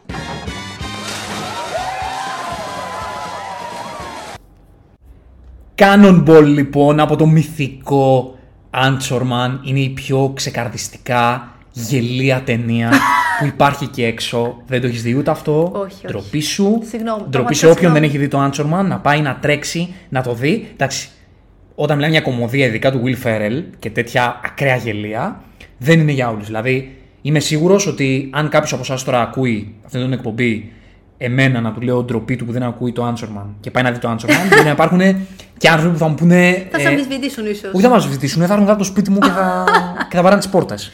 Εντάξει, δεν είναι για όλους. Ξέρεις τι θα δεις. Ναι, προετοιμάστε, δεν είναι για όλους. Είναι ακραία γελία ταινία ή πρέπει να σου ταιριάζει λίγο αυτό το χιούμορ. Σωστά. Για μένα είναι ξεκαρδιστικό. Έχω κλάψει το γέλιο με το, με το Anchorman και το 2. Λοιπόν, οπότε Cannonball και ξεκινάμε να λέμε νέα και δηλώσεις και Μαριλένα, πες μας λίγο μετέφερέ μας τι γίνεται στο καυτό μέτωπο της DC, τι στο καλό συμβαίνει με αυτό το στούντιο, τι γίνεται εκεί ο Ζάσλαβ, ο ηθήνο νους της Warner Discovery, θέλει να τα αλλάξει όλα, ακυρώνει ταινίες, τι, Κοίτα να δεις. τι πού βρισκόμαστε, τι μελιγενέστε. Αυτό που εγώ καταλαβαίνω είναι ότι ούτε οι ίδιοι ξέρουν που πάνε και τι θέλουν να κάνουν. Αυτό τουλάχιστον βγάζουν στην, ε, στην ενέργειά μου. Ε, κοίτα να δεις, λοιπόν, έτσι όπως έχουν τα πράγματα είναι ότι μετά τη συγχώνευση της Warner Media και του Discovery, εκεί όπου θεωρούσαν, ή τουλάχιστον έτσι είχαν ενημερώσει τον κόσμο, ότι το Batgirl θα έβγαινε μόνο συνδρομητικά στο HBO Max, μετά είπαν όχι, θα αυξήσουμε το budget και θα βγει και στους αίθουσες. Και πλέον λένε όχι. Εν τέλει, λόγω των κακών testings δεν θα βγει καθόλου. Η ταινία θα μπει στο ράφι, θα ακυρωθεί εντελώς και θα πάει χαμένη η δουλειά τόσων ανθρώπων, τόσων καλλιτεχνών, τόσων συντελεστών. Θα χαραμιστεί αυτό το τεράστιο budget που είχε. Απροσδόκητα το μεταξύ. Εγώ δεν περίμενα ότι θα είχε τόσο μεγάλο budget μια 90. τέτοια παραγωγή. 90 εκατομμύρια. Τέλος πάντων, αυτό είναι κάτι το οποίο δεν μπορούμε να το, να το κρίνουμε. Είναι, Κάψανε 90 εκατομμύρια. είναι τρελό ρε εσύ. Τους βάλανε φωτιά και τα κάψανε. Κυριολεκτικά. Κυριολεκτικά. ναι. Κυριολεκτικά. Βα... Τους βάλανε φωτιά και τα κάψανε. 90 εκατομμύρια. έβγαινε μόνο στην πλατφόρμα. Αυτό δεν καταλαβαίνω. Οκ, okay, πες, άλλαξαν γνώμη. Είπαν δεν θέλουμε να βγει κανονικά στις αίθουσες γιατί θα μπούμε μέσα. Ας έβγαινε στην πλατφόρμα. Είναι κρίμα. Κοίτα, τα τινά είναι δύο. Ή ότι όντως είπαν ότι αυτό που δίνει η ταινία είναι πολύ αντίθετο σε αυτό που θέλουμε να κάνουμε πλέον με την DC. Οπότε άστο, θα το πάμε αλλιώς, γιατί εκεί που που, που οδεύει αυτό το πράγμα έτσι όπως χτίζεται, έτσι όπως ο Χαμάντα. Ο Χαμάντα είναι ο, ο head των, της DC, έτσι. Σωστά. Του, του κομματιού της Warner που αφορά την DC. Ο οποίος είχε ξεκινήσει κάποια project, τα είχε κάνει develop, όπως είναι το Batgirl, όπως είναι το Supergirl, όπως ε, θα ήταν τα επόμενα project τη- της DC. Είχε το The Flash, είχε σκοπό δηλαδή να πάρει αυτά τα project και με αυτά να χτίσει το μέλλον του DCEU, δηλαδή του ενωμένου universe της DC. Ενώ λοιπόν ήταν η Warner σε αυτή τη διαδικασία και ο Χαμάντα, ο οποίος είναι ο, είπαμε, ο head τη- της DC, έγινε η συγχώνευση, άλλαξε ο CEO του σχήματος του καινούριου Warner Discovery και ανέλαβε ο κύριος Ζάσλαβ, Μάλιστα. ο οποίος τάδε όλα αυτά που κάνει ο Χαμάντα και λέει «Μμμ, Όχι. όχι. Αυτό ακριβώς είπα. ναι, για δώστε μου λίγο παιδιά, τι έχουμε εδώ για DC. Ε, όχι. Όχι. Ναι, μα κύριε Zaslav, έχουμε δώσει 9 εκατομμύρια για το Batgirl. Δεν είναι Ε, δικό μου πρόβλημα. Όχι. όχι. Για φέρε έναν αναπτήρα. Φέρε έναν αναπτήρα. Κάπως έτσι. Καπνίζει κανείς; Φέρε έναν αναπτήρα. Κάπως έτσι, δυστυχώς. Κάπως έτσι Και όχι έγινε. τίποτα άλλο. Βγήκε επειδή έγινε προφανώς χαμός. Γιατί εντάξει, οκ, πολλοί ήταν σχετικά αδιάφοροι για αυτό το project της DC. Αλλά είναι και πάλι κρίμα να ακείς μια τέτοια παραγωγή, έτσι. Να μην σου δίνει καν την επιλογή να το δεις αν θέλεις. Και βγήκε λοιπόν ο κύριος Ζάσλαφ και είπε ότι ήταν επιτιδευμένη η ακύρωση του project γιατί δεν μας ικανοποιούσε. Και μάλιστα, όχι μόνο έχουμε οργάνωση, αλλά πλέον οδεύουμε και σε ένα πλάνο δεκαετίας με μελλοντικά projects της DC, τα οποία θα κοντράρουν κάποια πολύ συγκεκριμένη άλλη εταιρεία. Ναι. Να Ονόματα πω δεν πάντως λέγονται. ότι το άλλο τεινό εκτός Ναι. από αυτό είναι ότι όντως στα test screenings ο κόσμος ξέρανε για τα μάτια και είπανε μην κάνουμε κακό στον κόσμο. Πολλά κακά όχι. υπάρχουν αυτή τη στιγμή. Δεν υπάρχει καμία περίπτωση. Στον πλανήτη υπάρχουν πολλά κακά. Μην, μην δω- δώσουμε άλλο ένα κακό στον πλανήτη. Εσύ λες Δεν- όχι. Δεν πιστεύω ούτε λίγο. Δεν πιστεύεις ότι ήταν τόσο κακή η Όχι, ταινία; Όχι. Καμία ταινία δεν είναι ποτέ τόσο κακή ώστε να μην βγει. Ούτε καν στην πλατφόρμα. Δες τι έχεις δει σε πλατφόρμες. Δεν υπάρχει καμία περίπτωση να ήταν τόσο κακή. Δεν ξέρω. Το πιστεύω πραγματικά με όλο μου το είναι. Δηλαδή, έχω, είχα πολλή ελπίδα για το ότι τουλάχιστον θα ήταν αξιοπρεπής. Και δεν είχα κάνει ιδιαίτερο πάθος να το δω έτσι. Αλλά με ενοχλεί που σου καίει εντελώς την επιλογή να το δεις. Δείχνει ασύλληπτη ανοργανωσιά από μέρους τους. Δηλαδή, καμία συνοχή για το πώ οδεύουν. Υποτίθεται ότι έχουν ένα σύμπαν. Υποτίθεται ότι έχουν ένα πλάνο. Καμία απολύτως οργάνωση για το πρόγραμμα. Ε, κοίτα, θεωρητικά από τότε που ανέλαβε ο Ζάσλαβ είπε ότι όχι, αυτό που κάνετε δεν, δεν μ' αρέσει. Θεωρώ ότι δεν πάμε καλά. Δηλαδή, Ρε, α- εσύ, ας όπως το άλλαζε στην πορεία. Δεν γίνεται να ακυρώνει έτσι τα ήδη τωρινά Ε, ρε, εσύ- project. ε, ρε, εσύ ανέλαβε, ωραία. Και λέει, ωραία, DC. Πού βρισκόμαστε; Ε, κύριε Ζάσλαβ, έχουμε αυτό και αυτό και αυτό. Όχι. προσπαθώ, ξέρεις, προσπαθώ, πριν το είπα κομικά, προσπαθώ τώρα να το πω κυριολεκτικά, αλλά πάλι το Είναι κωμικό ούτως ή άλλως. Το ίδιο είναι. Ή- Ναι, αλλά στο βάζω μόνο σε μια σοβαρή βάση πέρα από την πλάγα ότι είπε ότι έτσι δεν πάμε πουθενά. Ότι αυτό που- εκεί που οδεύουμε δεν πάει καλά το πράγμα. Ναι. Βέβαια είπε ότι τα screenings στο The Flash ήταν καλά, άρα το The Flash το κρατάμε. Θα, θα Το το- Black θα το Adam. συζητήσουμε Στο γι' Black αυτό. Adam κάναμε reshots. Ναι, σωστά. Και Οκ. για το Flash έκαναν research. Για το Flash έκαναν Θα τα research. αναφέρουμε Οκ. αυτά μετά για το Flash. Πάντως, ό,τι βγήκε από αυτά τα early screenings, όσοι μίλησαν από αυτούς που είδαν την ταινία, είπαν ότι έμοιαζε σαν ένα κακό επεισόδιο του CW, δηλαδή του σύμπαντος του τηλεοπτικού Όχι. των DC ηρώων. Ναι. Οπότε ήταν, φαινόταν τόσο φθηνό, παρά τα λεφτά που πέσανε, και τόσο flat, που είπανε. Δεν άξιζε καν να το δει ο κόσμος. Θα Ναι. μπούμε μέσα. Μμ. Ναι. Δεν, Το δεν θέμα ξέρω, είναι δεν μπορώ να αυτό που φάω. αναρωτιόμαστε, ρε παιδί μου, λέμε, μήπως ήταν για καλό. Θα μου πεις, μπαίνει αυτό το κομμάτι μέσα, ότι δεν είναι κρίμα η δουλειά αυτών των ανθρώπων, καλή, κακή, να μην δει ποτέ Είναι το φως. πολύ Είναι βίαιο σκληρό, αυτό. κακό. Ναι, το Δεν ξέρω. ξέρω, πιστεύω ότι αυτό πρέπει να συμβαίνει μόνο σε ακραίες περιπτώσεις. Όπως για παράδειγμα, δεν ξέρω. Όταν έχουν υπάρξει δηλώσεις από κάποιον ήρωα, όταν έχουν υπάρξει εγκληματικές συμπεριφορές. Φωτογραφίζεις λίγο τον Ezra Miller αυτή τη στιγμή. Θα... Δεν θα είναι τυχαίο, όπως καταλαβαίνεις. Όχι. Τέλος πάντων, θεωρώ ότι είναι πολύ βίαιο για να γίνει κάτι τέτοιο. Δεν θα έπρεπε να το πάνε έτσι. Δείχνει, ξέρεις τι, τους ίδιους εκθέτουν. Δηλαδή και ας... πα- Καταλαβαίνω ότι θέλει να, να γυρίσει σελίδα ο Ζάσλαφ, αλλά και πάλι δεν το κάνεις έτσι.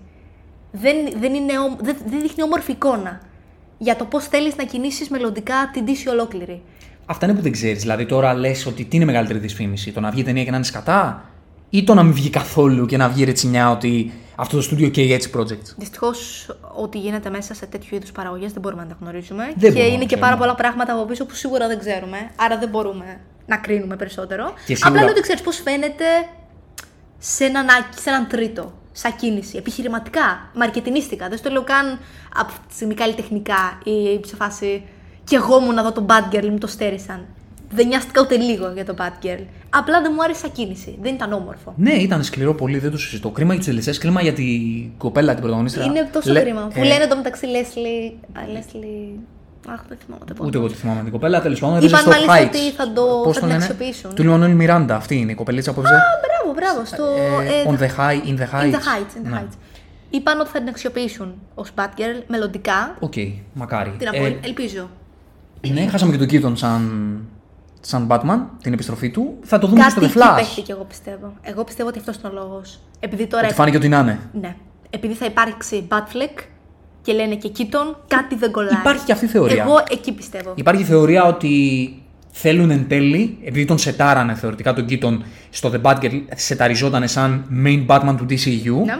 Και μετά προφανώς επειδή ο, ίσως ε, έπεσαν γέφυρες με τον ε, Ben Affleck, Σωστά. ότι μπορεί και να το ξανασκέφτηκε και είπε ρε παιδιά, μήπως να κάνω και μήπως να ξανάρθω. Και του είπανε ναι, ναι, Ζορίστηκαν. ναι. Τέλος πάντων. Οπότε μετά λένε, του είπανε, «Ε, Μπεν, ξέρεις κάτι, έχουμε πάρει τον Keaton. και λέω, Μπεν, εντάξει παιδιά, δεν έρχομαι, ξέρω, αν έχετε τον Keaton. Όχι, όχι, για κάτσε λίγο. κάτσε και σαν πάρω ένα τηλέφωνο. Ε, Μπεν, και δεν έχουμε Keaton. Είναι γεννή θέση, έλα. Σαν να το είδα που. Ναι, ναι, ναι. Όχι, όχι, Μπεν, άραξε ρε. Έλα. Είναι όπως ξέρεις, όταν φτιάχνεις ρε παιδί μου, λες θα πάω ραντεβού με κάποιον και ξέρεις δεν πολύ τρελαίνεσαι. Και σε παίρνει μετά αυτό που, αυτός που θέλεις και λέει μπορώ. Και λες, όχι, όχι, και κάτσε. Ακυρώνω με τον προηγούμενο και θα είμαι διαθέσιμος. Ναι. Μου το έβγαλε πολύ αυτό. Ναι, γιατί εντάξει, δεν είναι ότι θα τον χάσω και τον Keaton. Δηλαδή θα τον εκμεταλλευτούν. Απλά ε, Από αυτό το project. Απλά όχι με αυτόν τον τρόπο που, που Όχι τώρα. σκόπευαν Ναι, ναι, ναι. να τον εκμεταλλευτούν, έτσι. Και απλά ο Ζάσλα, βέβαια, με αυτά που ακούστηκαν, είπε το απολύτως εμπορικά λογικό για την DC και αυτό που ζητάει και ο κόσμος. Ότι το μέλλον μας, σαν DCU, πρέπει να περιλαμβάνει Batman τον Ben Affleck και Superman τον Cavill. Σωστά. Και πάνω σε αυτό δουλεύουμε πλέον. Οπότε ό,τι κάναμε με Batgirl και με Supergirl, έτσι ώστε να πάρουν τη θέση τους, ε, παιδιά, δεν βγαίνει. Δεν κολλάει. Και η αλήθεια είναι ότι αν το. Για να μιλήσουμε τώρα ψυχρά έτσι. ε, εμπορικά. Για να έπιανε εμπορικά το Batgirl και το Supergirl σαν, αυτόνομα, σαν αυτόνομες ταινίες big budget, για να βγαίναν εμπορικά, θα έπρεπε να ήταν πολύ καλές ταινίες. Γιατί εμπορική δυναμική δεν έχει Όχι, ούτε η καμία, Batgirl καμία. ούτε η Supergirl. Για να μιλήσουμε ειλικρινά. Και το βλέπω και πολύ αυτό στο vibe του κόσμου στα social. Τα βλέπω με τα post που έχουμε ανεβάσει και εμείς. Καλά, ναι, οι περισσότεροι τη φάση ποιο σχέστηκε για τον τάδε και Ναι. ποιο σχέστηκε για τον τάδε. Ό,τι post έχω ανεβάσει εγώ, ας πούμε, για Batgirl και για Super- Όχι τώρα, εννοώ πριν. Ναι, ναι, όταν ναι. ήταν το development. Ναι, ναι, ναι. Δεν, πηγαίνανε, δεν ασχολιόταν και τόσο ο κόσμος.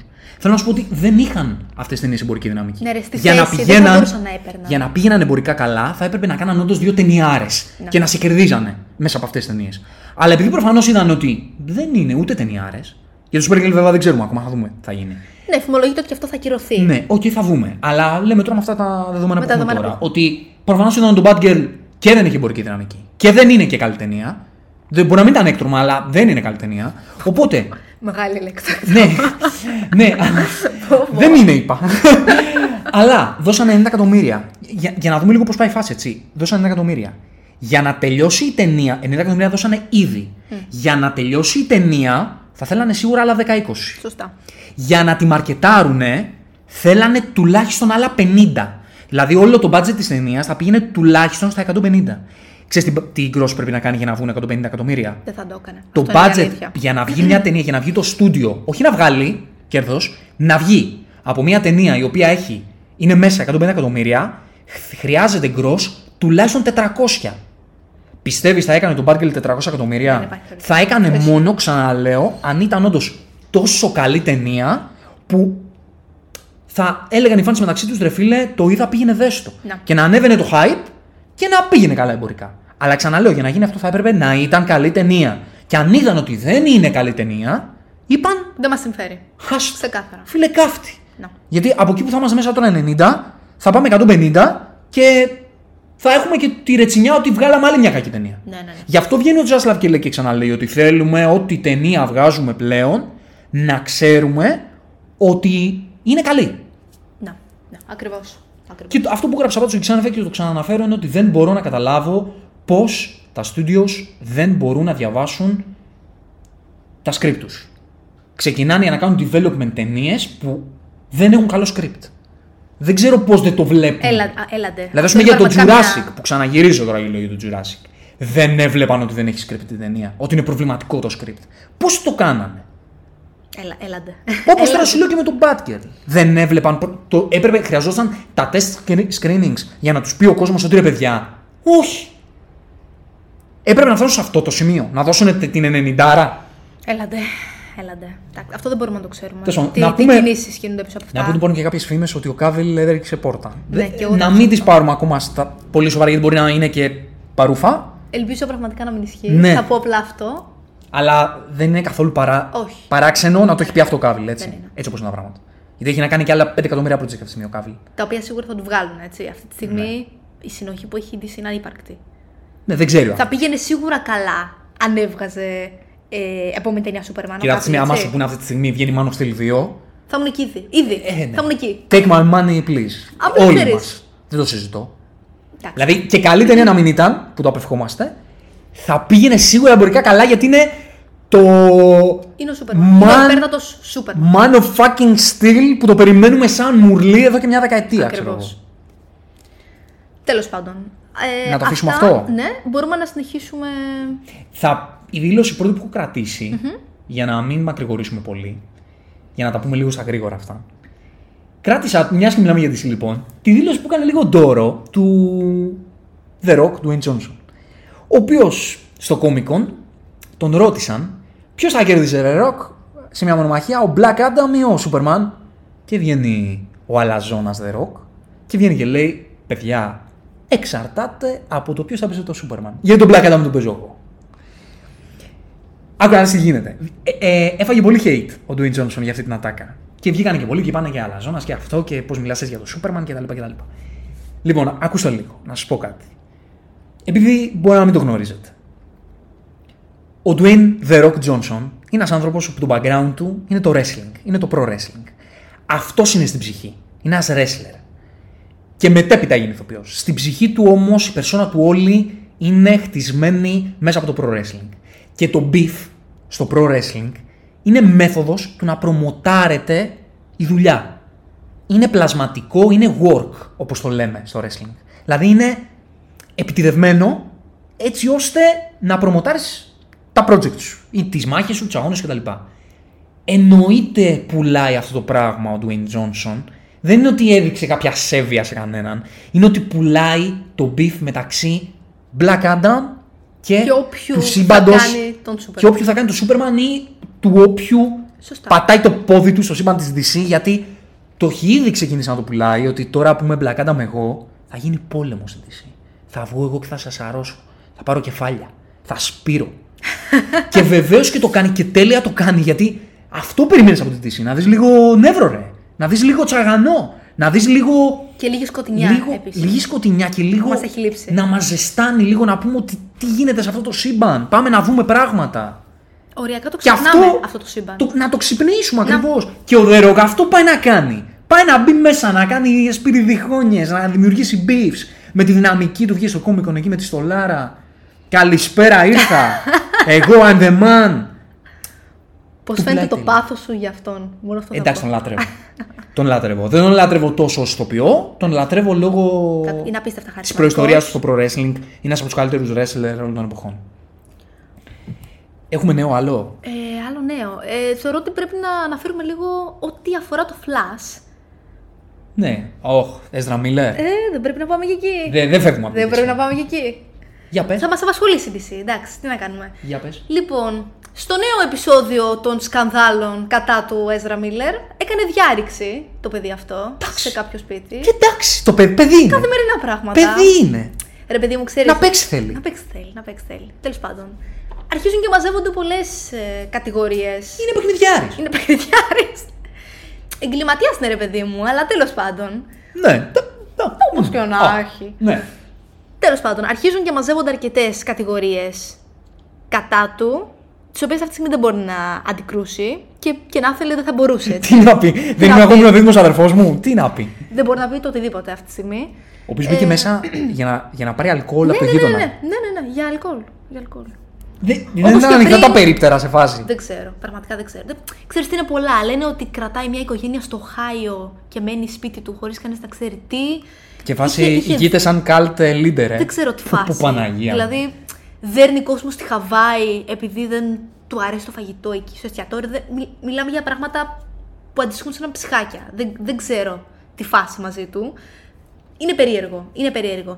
Και μέχρι πρότινος είχε πει η ίδια η Warner ότι οκ, ό,τι και να γίνει, την ταινία την κρατάμε. Το recasting δεν μπορεί να γίνει γιατί είναι σχεδόν σε όλες τις σκηνές ο Έζρα. Για προφανείς Πρωταγωνιστής Είναι ο είναι. Flash. Λέγεται The Flash ταινία. Η ταινία δεν θέλουμε να ακυρωθεί, άρα απλά περιμένουμε να φύγει λίγο, να, δεν ξέρω, να ξεχάσει ο κόσμος τα σκάνδαλα που έχει κάνει αυτός ο ηθοποιός και θα τη βγάλουμε κανονικά την ταινία. Και άμα δεν έχει βάλει καμιά ατομική βόμβα μέχρι τότε. Όλα καλά. Ναι, Το, cool. θέμα, το θέμα είναι ότι μετά το σκάνδαλο τώρα της διάρρηξης αρχίζουν και μαζεύονται πάρα πολλές κατηγορίες πάνω του και γύρισε και είπε η Warner ότι πλέον θα είναι τρία τα τεινά γιατί δεν μπορεί να συνεχιστεί άλλο αυτή η κατάσταση. Είναι τα εξής λοιπόν. Ή ο Έζρα θα απολογηθεί με οποιονδήποτε τρόπο θεωρηθεί αποδεκτός για τη συμπεριφορά του, θα ζητήσει επαγγελματική βοήθεια. Έσφαλα. Έτσι. Sorry. Κατά λάθος. Συμπερδεύτηκα. Συμβαίνουν αυτά. Μην με κάνεις να γελάω. Θα, θα ζητήσει βοήθεια επαγγελματική και η ταινία θα βγει κανονικά. Απλά αυτός θα είναι περιορισμένη, θα κάνει περιορισμένες εμφανίσεις στο πρόμο της ταινίας. Πρώτο σενάριο αυτό. Δεύτερο. Πιστεύω σένα να εμφανιστεί. Θα Σένα να βγάλει- εμφανιστεί. Θα βγάλει γούστα. Γούστα θα βγάλει. Θα το πούνε. Λοιπόν, Έζρα, έχουμε 10 εμφανίσεις. Θα βγει στη μία. Και θα πει ο Έζρα, ωραία, πες μου ώρα. Θα είμαι εκεί. Λοιπόν- ναι, λοιπόν, αυτό είναι Ποιο είναι το πρώτο. άλλο τεινό, γιατί μ' άρεσε αυτό το τεινό. Αυτό είναι το καλό τεινό. Αυτό είναι το αστείο. Το καλό είναι αυτό. αυτό. είναι το καλό. Όσο Ωραία. πάμε χειροτερεύουμε.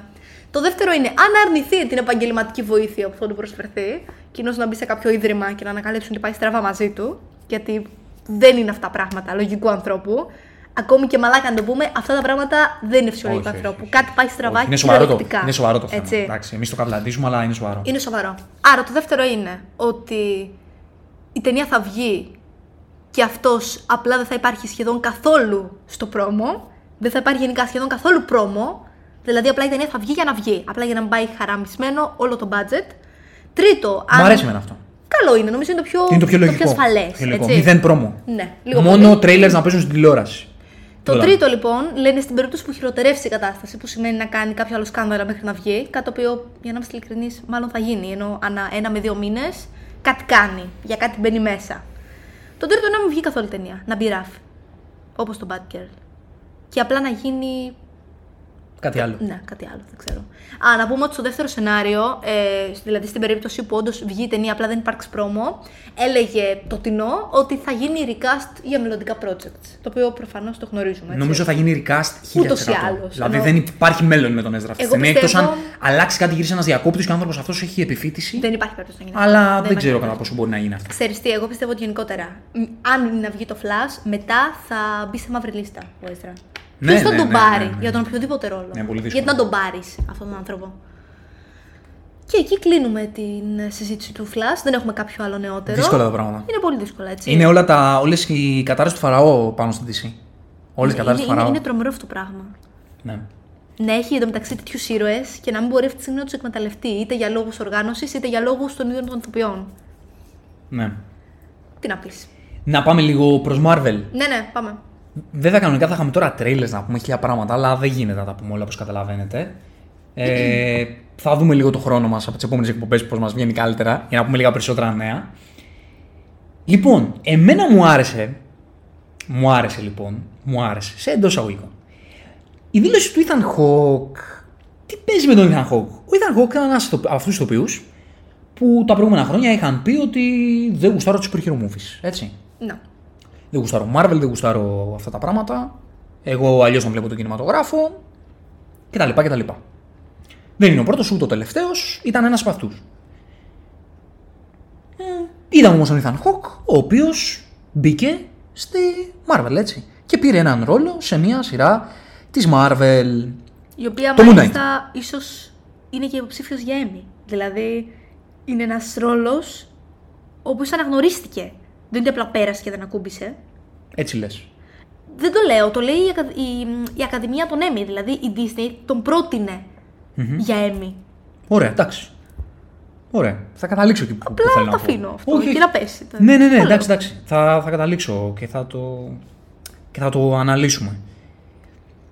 Ρωτήθηκε λοιπόν, ερωτήθη ο Ethan Hawke μετά το Moon Knight και πέρασε και λίγος καιρός σε μια συνέντευξή του, πλαγίως, πολύ εντέχνος εκείνος ο δημοσιογράφος, το πήγε προς τα εκεί. Δηλαδή, ήθελε να του πει ρε φίλε τη φάση, εσύ δεν λες ότι, ότι δεν θα παίξεις τώρα γιατί έπαιξες. Αλλά ήταν πολύ έντεχνος και μπράβο του. Δεν θυμάμαι σε ποιο μέσο στο βαράει, γιατί ήταν. Δυστυχώς δεν θυμάμαι τώρα το μέσο ρωτήθηκε εμέσως ότι ποια είναι η γνώμη σου για το Σκορσέζε και τον Κόπολα όπου είπαν ότι δεν γουστάρουν Marvel; Στον Χοκ επειδή και αυτός είχε πει πάνω κάτω τα ίδια αλλά έπαιξε αυτός Πολύ όμως εν ωραία. τέλει. Πλα, πλαγίω, Ναι, πλαγίως ναι, το ναι. έφερε, έτσι. Πολύ εντέχνος. Στρατηγικότατο. Βέβαια. Και λέει ο Ethan Hawke, ε, αν δεν μιλήσει ο Σκορτσέζε και ο Κόπολα και δεν πούν την αλήθεια τους για το πώς ο κινηματογράφος δεν είναι μόνο λεφτά, αλλά είναι και τέχνη, ποιος θα το κάνει; Εγώ, είπε, να σας πω, εγώ τώρα για μένα, μιας και το φέρει κουβέντα, επειδή μίλαγα με τη Μάγια, η Μάγια είναι η Μάγια Χόκ, έτσι. Κόρη του. Τη γνωρίζουμε, στο ρόλο της, στο Delta κτλ. Μίλαγα λέει με τη Μάγια και ήξερα τη γνώμη της, η οποία μου έλεγε ότι εσύ γιατί κάθεσαι στον καναπέ σου και κρίνεις και δεν πας να παίξεις στη Marvel να τους δείξεις πώς γίνεται; Ωραία. Και γι' αυτό είπα κι εγώ, αυτός ήταν ο λόγος, ότι με παρακίνησε η Μάγια και είπα θα πάω λοιπόν στη Marvel και θα παίξω εγώ που συμφωνώ με το Σκορτσέζε και τον Κόπολα και έχω και εγώ τη γνώμη μου αυτή, θα πάω να παίξω για να τους δείξω πώς γίνεται. Να, για, να- και μίλησα λέει με τον Όσκαρ Άιζακ όταν συναντηθήκαμε και του είπα να σου πω κάτι. Εμείς επειδή είμαστε και καλοί ηθοποιοί γενικότερα, Wow. ε, πάμε να τους δείξουμε λίγο πώς το κάνουμε εμείς αυτό που κάνουμε. Γιατί όλοι όσοι, δεν, όσοι έχουν παίξει μέχρι τώρα στη Marvel δεν είναι καλοί ηθοποιοί.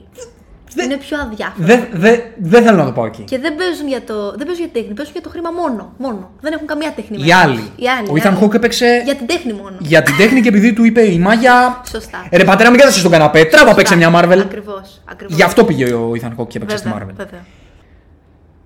Αυτά. Αυτά θεωρώ από. Ναι, μην το πάμε παραπέρα. Από... Ναι, ας το κλείσουμε αυτό. Α το κλείσουμε αυτό, κομμάτι. και να πάμε λίγο. Όχι λίγο, να πάμε πολύ. Στην τελευταία ενότητα της σημερινής εκπομπής, η οποία είναι. Οι σειρές και οι ταινίες που έρχονται σύντομα κοντά μας. Οι οποίες σαν τι μοιάζουν, είναι. Οι σειρές που έρχονται είναι σαν τη ζωή.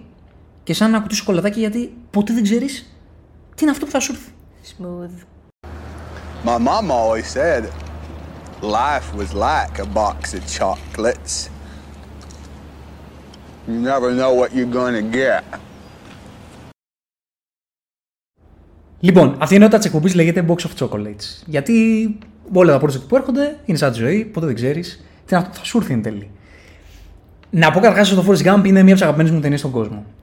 Κάποια στιγμή οπωσδήποτε θα μιλήσουμε για αυτήν την ταινία. Έχω να, πω, να βγάλω πολλά πράγματα από την ψυχή μου.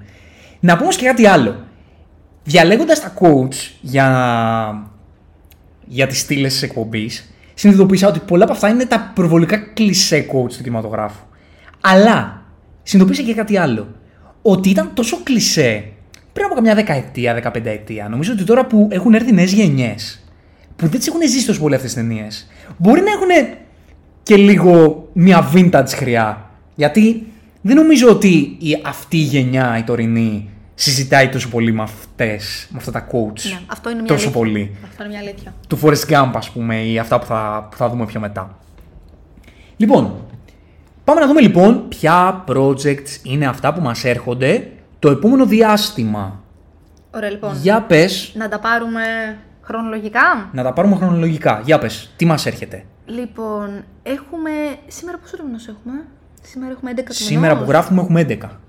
Σήμερα λοιπόν κάνει πρεμιέρα το Beast, που είναι μία action ταινία με τον Idris Elba, όπου αν θυμάμαι καλά από το τρέιλερ, εκείνος και η οικογένειά του παγιδεύονται στο αμάξι και έρχεται μία αρκούδα και υπάρχει ένας τεράστιος, ένα τεράστιο battle του Idris με την αρκούδα. Λένε ότι είναι... Σε φάση Ντικάπριο. Κάπως Μήπως έτσι. κάνει κανένα κάμεο; Κάπως έτσι, θεωρώ, όχι, ξέρετε, δεν θέλω να δούμε Όχι. να, να Μπο- ξεπετάγεται. crossover. Φαντάζεσαι. Και καλά καλό. η αρκουδομάχη. Καλό, ε, καλό.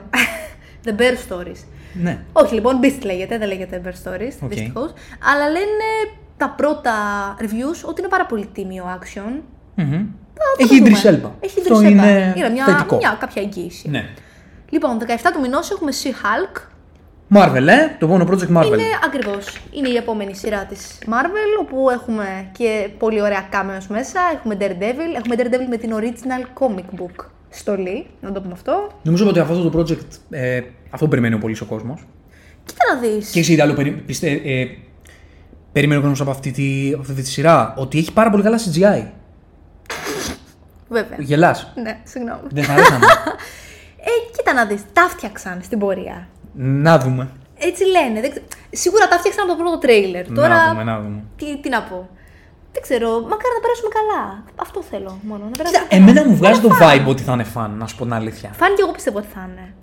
Απλά θα είναι νομίζω ένα μαρβελικό τουρλουμπούκι όπως είναι γνωστό. Δεν θα ξέρω. ήθελα πάρα πολύ να δω αυτό το, αυτή τη θεματική που μάλλον έχει του λίγο θ- γυναίκα στα 30s, κάνει dating και έχει και μια ιδιαιτερότητα. Ξέρεις τι σου θυμίζει αυτό, ε; Τι; Zeros rom-com. Ναι, ναι, ναι, ναι. Γι' αυτό μου Όπως αρέσει. Το είπα γιατί και τα χθεσινά posters που βγήκαν επίσημα από την ίδια την Disney Plus είναι ακριβώς αυτό. Το ακούω. Δηλαδή, μα- Αυτό, αυτό το ακούω. θα έχει φάση Μακάρι να να το είναι αυτό. προσεγγίσουν έτσι. Αρκεί να είναι αυτό και να μην είναι άλλα χίλια πράγματα και κάπου στο βάθος να είναι αυτό, όπως συνήθως κάνει η Marvel. Ε, ναι, δεν δεν- δεν μπορούμε να το ξέρουμε αυτό, Οκ. γιατί θέλουν λίγο να κτίσουν και σύμπαν. Λένε θα σπάει και τέταρτο τοίχο. Δεν ξέρω τι φάση. Δεν... Επίσης είναι καταπληκτική η κοπέλα, η πρωταγωνίστρια. Πω, πω μου διαφεύγει το όνομά της. Είναι εμένα. η πρωταγωνίστρια του Orphan Black. Αλήθεια. Ναι, ναι, Α, ναι. κοίτα να η αδερφή δεις. μου είναι... έχει πόρωση μαζί της. Από το... Έβλεπε πολύ Orphan Κοίτα να Black. δεις. Έχω ακούσει και εγώ τα καλύτερα είναι αλήθεια αυτή την ηθοποιό. Ναι, και όλοι ναι, λένε ναι. ότι ευτυχώς που αναγνωρίστηκε σε κάτι τόσο εμπορικό. Στο Orphan Black έπαιζε πολλές διαφορετικές εκδοχές Από- του εαυτού της. Δηλαδή είχε κλόνους και α- Πολύ ενδιαφέρον. έπαιζε διαφορετικούς, πολλούς διαφορετικούς ήρωες στην ίδια σειρά. Αυτό πρέπει να είναι Πολύ όνειρο καλή. και φιάλτη για έναν ηθοποιό ταυτόχρονα. Το θέμα είναι αν θα μπορέσει ντυμένης σε όλο αυτό το CGI λίγο να βγάλει. Θα Τι δούμε. να πω, θα το δούμε. Θα το Θα δούμε. δούμε. Τέλος πάντων, ε, 21 του μηνός, σε 10 μέρες από τώρα, έχουμε το House of the Dragon. Πω, πω, πω, πω, πω, πω, πω. Ε, ίσως το μεγαλύτερο hype για όλα τα του Αυγούστου. Ε, του Αυγούστου, ναι. Του Αυγούστου. Γιατί έχουμε και κάτι αρχές Σεπτέμβρη. Ε, θα τα πούμε, θα τα πούμε. Ναι. Εντάξει. Όχι, για Αύγουστο νομίζω αυτό είναι το οποίο Ναι, ναι, περιμένουμε ναι, εδώ ναι, και ναι. χρόνια. Από τα trailers φαίνεται ασύλληπτο το, το νέο spin-off, το prequel του Game of Thrones. Παρένθεση να περιμένετε Ναι. character study από κάποιον ήρωα του Game of Thrones μέχρι να βγει. Έτσι, για να κτίσουμε το hype. Αν ε, μας ακούτε, γράψτε στα σχόλια ποιον θα θέλατε. Βέβαια, βέβαια. Γενικά για, character- για character study, αν μας ακούτε και γουστάρετε αυτή τη φάση, προτείνετε μας. Έχουμε και εμείς κάποια πράγματα στο μυαλό μας, αλλά Βέβαια. άμα ψήνεστε και εσείς για κάποια συγκεκριμένα... Είμαστε εδώ να ακούσουμε. Ναι. Λοιπόν, για το House of the Dragon λένε όλοι τα καλύτερα. Μακάρι. Λένε ότι θα είναι τρομερή παραγωγή, ότι δεν θα έχουμε τις ε, συναισθηματικές περιπέτειες που είχαμε στις τελευταίες σεζόν του Game of Thrones. Λένε επίσης ότι θα έχει πολύ ενδιαφέρον το γεγονός ότι υπάρχουν πολλοί δράκοι. Το casting εμένα μου αρέσει Τέλεια. πάρα πολύ. Θε- Θεωρώ ότι θα μας αρέσει πάρα πολύ. Κοίτα, ε, σαν φαν των ιστοριών του Μάρτιν και μέσα από τα βιβλία, είναι πάρα πολύ κρίμα αυτή η ιστορία να μην βγάλει κι άλλο καλό περιεχόμενο και άλλες καλές σειρές και ταινίες γιατί πραγματικά έχει καταπληκτικές ιστορίες μέσα ο Μάρτιν στα βιβλία του. Και είναι Ναι. πολύ κρίμα να, να μην δεν βγουν Ναι, ναι, ναι. και να χαραμιστεί όλο αυτό το πράγμα επειδή απλά έγινε τι έγινε με την τελευταία σεζόν του Σωστά, Game of Thrones. σωστά, σωστά. Έχει πραγματικά πολύ ωραία πράγματα να, να ειπωθούν μέσα από τις ιστορίες του Μάρτιν. Και μακάρι να είναι, Έχω ένα πολύ καλό να είναι αυτή η παράδειγμα. σειρά μια αρχή ώστε να δούμε και άλλες ωραίες τέτοιες ιστορίες. Θεωρώ, θεωρώ θα μας ανταμείψει πραγματικά. Για Περιμένουμε να στα δείτε κάγκελα το και hype. σίγουρα εδώ θα είμαστε και θα συζητήσουμε για αυτή τη Φυσικά. σειρά, δεν το συζητώ. Αυτό εννοείται, αυτό εννοείται. Λοιπόν, 25 Αυγούστου στην Ελλάδα είναι η πρεμιέρα του Nope, που επίσης έχει πάρει ακραίες κριτικές, γιατί έχει βγει ήδη σχεδόν στον υπόλοιπο κόσμο. Είναι του Jordan Peele, όπου φημίζεται για έτσι λίγο πιο ψαγμένα thriller που σε κάνουν να σκέφτεσαι και να προβληματίσεις λίγο περισσότερο, όπως είναι το Get Out, το οποίο είναι από τα πιο εκπληκτικά thriller που σε τρομοκρατούν χωρίς στην ουσία να έχουν στοιχεία τρόμου μέσα. Ταινιάρα. πρα- το πώς σε προβληματίζει αυτή η ταινία είναι αδιανόητο. Πραγματικά όσοι δεν το έχουν δει, επιβάλλεται να το δουν σύντομα. Και την αμέσως επόμενη μέρα, 26 του μηνός, έχουμε το Samaritan, που είναι η super hero ταινία της Amazon. Ποιος παίζει; Ο Σταλόνε. Ναι, έτσι. Ο Σταλόνε. Ο Σταλόν. Ο Σταλόν, συγγνώμη. ναι. Εντάξει, Sylvester είπα- Stallone. Είπα να το πω Ιταλικά. Ναι, Έλα, ναι. Και εκείνος έτσι το προφέρει. Το, λέ- το λέει Σταλόνε. Σταλόνε. Σίγουρο. Το, το όνομα του το προφέρει Σταλόνε. Οκ. Θεωρώ ότι θα είναι κάτι πάρα πολύ διαφορετικό. Με έχει ψήσει και φουλ πρωτοπορικό. μετά το τρέιλερ. Φουλ, φουλ, φουλ. Και ξέρεις τι, δείχνει πολύ πιο ωμό και ρεαλιστικό. Δηλαδή δεν θα δούμε ακροβατικά και CGI και χαρούμενα πραγματάκια. Θα είναι πολύ πιο σκληρό και ωμό. Και είμαι εδώ γι' αυτό. Και πιστεύω μου Amazon. Σε αυτά τα project. Αυτό ισχύει Full. απόλυτα. Αυτό ισχύει απόλυτα. Λοιπόν, μετά έχουμε 31 του μηνό. Όχι, δεν, αυτό έχει αλλάξει για την ακρίβεια. Ήταν 31 του μηνός να έβγαινε το Andor, αλλά θα πάει αρχές Αυγούστου. Πήρε περίπου 10 μέρες παράταση. Αρχή Σεπτέμβρη. Αρχές Σεπτέμβρη, ναι, συγγνώμη, Αυγούστου είπα. Συγγνώμη, αρχές Ναι. Σεπτέμβρη. Ε, εγώ για το Andor είμαι πάρα πολύ ενθουσιασμένη. Το τελευταίο τρέιλερ ειδικά με έψησε απίστευτα. Θεωρώ ότι ήρθε επιτέλους ο καιρός να δούμε ένα λίγο πιο δραματικό σύμπαν του Star Wars. Μια ιστορία απίστευτα γλυκόπικρη, δεδομένου ότι γνωρίζουμε πώς τελειώνει. Μ' άρεσε πάρα πολύ. Θεωρώ ότι θα είναι πραγματικά άξιο του hype που είχε δημιουργήσει στην αρχή. Ο Κάσιαν είναι ένας ασύλληπτος ήρωας και μακάρι να, να ανταπεξέλθει στις εντυπώσεις που έχουμε ήδη μέχρι τώρα. Λοιπόν, να σου πω ότι ήμουνα στα κάγκελα για ό,τι κάνει το Star Wars στο Disney Plus. Δυστυχώς χαλάστηκα τόσο πολύ από το φινάλε του Boba Fett, τόσο πολύ, που μου έχει ξενερώσει λίγο το hype. Εμένα... Εγώ αυτό, αυτό είναι το πρόβλημά μου. Κοίτα να Μακάρι να υπάρχει κόσμος που έχει ακόμα, που έχει ακόμα hype. Δυστυχώς, δηλαδή, ας πούμε για το Andor, επειδή μου αρέσει σαν project, μου αρέσει αυτό το spy, έτσι undercover φάση. Επίση έχει λίγη ίντρικα ρε. Και μου άρεσε και πάρα πολύ το Rogue One. Και είχε και Το, ίντρικα, ναι. το Rogue One ήταν από τα πιο συγκινητικά και εντυπωσιακά projects όλου του universe του Star Wars. Ναι. Δηλαδή πιστεύω ότι έχει πράγματα να πει το Andor και θα ήμουν στα κάγκελα για αυτό το project. Δυστυχώς δεν μπορώ να ξεπεράσω ακόμα τη φρίκη που φάγαμε το φινάλε του Boba Fett. Εγώ θα σου πω ένα πράγμα μόνο, το οποίο στο είχα ξαναπεί όταν πρώτο είδα το Andor. Ε, θεωρώ ότι αυτό που μου έβγαλε το τρέιλερ του Andor ήταν αυτό το οποίο ήθελα να μου βγάλει το Obi-Wan και δεν μου το έβγαλε. Ναι. Αυτή την γνήσια, την περιπέτεια που είναι λίγο πιο έντονη και δραματική από όσο θα ήθελες, με μία δόση νοσταλγίας. Μακάρι. Μακάρι, μακάρι, τι να πούμε, δεν μπορούμε να ξέρουμε. μακάρι. Και κλείνουμε με 2 Σεπτεμβρίου που έχουμε το The Rings of Power. Την Χαμός. prequel Χαμός. σειρά του Lord of the Rings. The- Εσύ πρέπει να μιλήσεις για αυτά τώρα. Εσύ Τι να- είσαι, τι- τι να πω, εσύ είσαι δηλαδή. η ειδική του καναλιού, η Ξέρεις- ανταποκρίτρια στον κόσμο του Lord of the Rings. Ξέρεις τι, κοίτα να δεις, όταν πρώτο ανακοινώθηκε αυτή η σειρά, ήμουνα ίσως η μεγαλύτερη κράχτρια. Δεν ήθελα καθόλου να γίνει, καθόλου όμως. Θεωρώ ότι μερικά πράγματα πρέπει να είναι ανέγκυκτα. Θεωρούσα ότι θα δηλητηρίαζαν απόλυτα τον κόσμο του Tolkien. Μιλάς Κάτι- σαν καθαρή φαν, Αλήθεια. fangirl του, του Lord of the Rings. Κοίτα να δεις, όσο περνάει ο καιρός όμως, έχω κατασταλάξει απόλυτα. Πρώτον, γιατί εντάξει, αν το δούμε αρκετά όρημα, εμπιστεύομαι πάρα πολύ, πάρα πολύ το στούντιο της Amazon. Θεωρώ ότι όντως θα σεβαστούν την κληρονομιά που έχει αφήσει ο Tolkien και ο Peter Jackson, γιατί βασίζονται αρκετά, είναι η αλήθεια, και στην τριλογία την κινηματογραφική, όχι μόνο στην ιστορία του ίδιου Tolkien. Και επίσης εντυπωσιάστηκα πάρα πολύ και με το teaser και με το trailer. Οπτικά, είναι από τα πιο όμορφα πράγματα που έχω δει. Πραγμα... λέ- Πρέπει να έχω δει το τρέιλερ ίσα με 50 φορές. Απλά επειδή μου αρέσει τόσο πολύ να βλέπω τα τοπία, τα κοστούμια, κοίτα, έχουν ακουστεί πολλά για, για αυτή τη σειρά. Για political κομμάτια, γιατί τα ξωτικά είναι μαύρα και τέτοια πράγματα. Δεν, εννοείται, δεν μπαίνω στη διαδικασία να, να συζητήσουμε Δεν για θέλω αυτά, να, έτσι. τα- να τα σχολιάζουμε αυτά τα πράγματα καθόλου. Πώς πιστεύω. γίνεται να έχει πάρει... Θέλω απλά να τα γνωρούμε. Ξέρεις ποιο είναι το Απλά θέμα να τα όμως, γνωρούμε. ότι οι άνθρωποι έχουν μάθει για αυτή τη σειρά λόγω αυτών των buzz. Επειδή δηλαδή κατακρίθηκε για τέτοιου είδους castings. Δεν- Είναι αδιανόητα πράγματα. Δεν μπορώ να μπω αυτά. καθόλου σε διαδικασία να, να συζητήσω και να εξηγήσω πράγματα τέτοιου τύπου. Δεν, καθόλου. Όπως και να έχει, όσο έχω δει μέχρι τώρα, φαίνεται ότι κάνουν μια αξιόλογη δουλειά. Που πάνω απ' όλα δεν θέλω να συγκρίνω με την original. Γιατί η ίδια φάση ήταν και με τα Hobbits, πάρα πολλοί τα συνέκριναν. Εμένα προσωπικά τα Hobbits μου άρεσαν. Δεν ήταν αριστούργήματα, αλλά μου άρεσαν. Πέρασα καλά και στις τρεις ταινίες. Σε μερικές στιγμές βαρέθηκα. Αλλά καθαρά τεχνικά θεωρώ ήταν πολύ εντυπωσιακά projects. Προφανώς το τράβηξαν από τα μαλλιά, δεδομένου το βιβλίο είναι 150 σελίδες. Και κινηματογραφικά ήταν 10 μισή ώρες.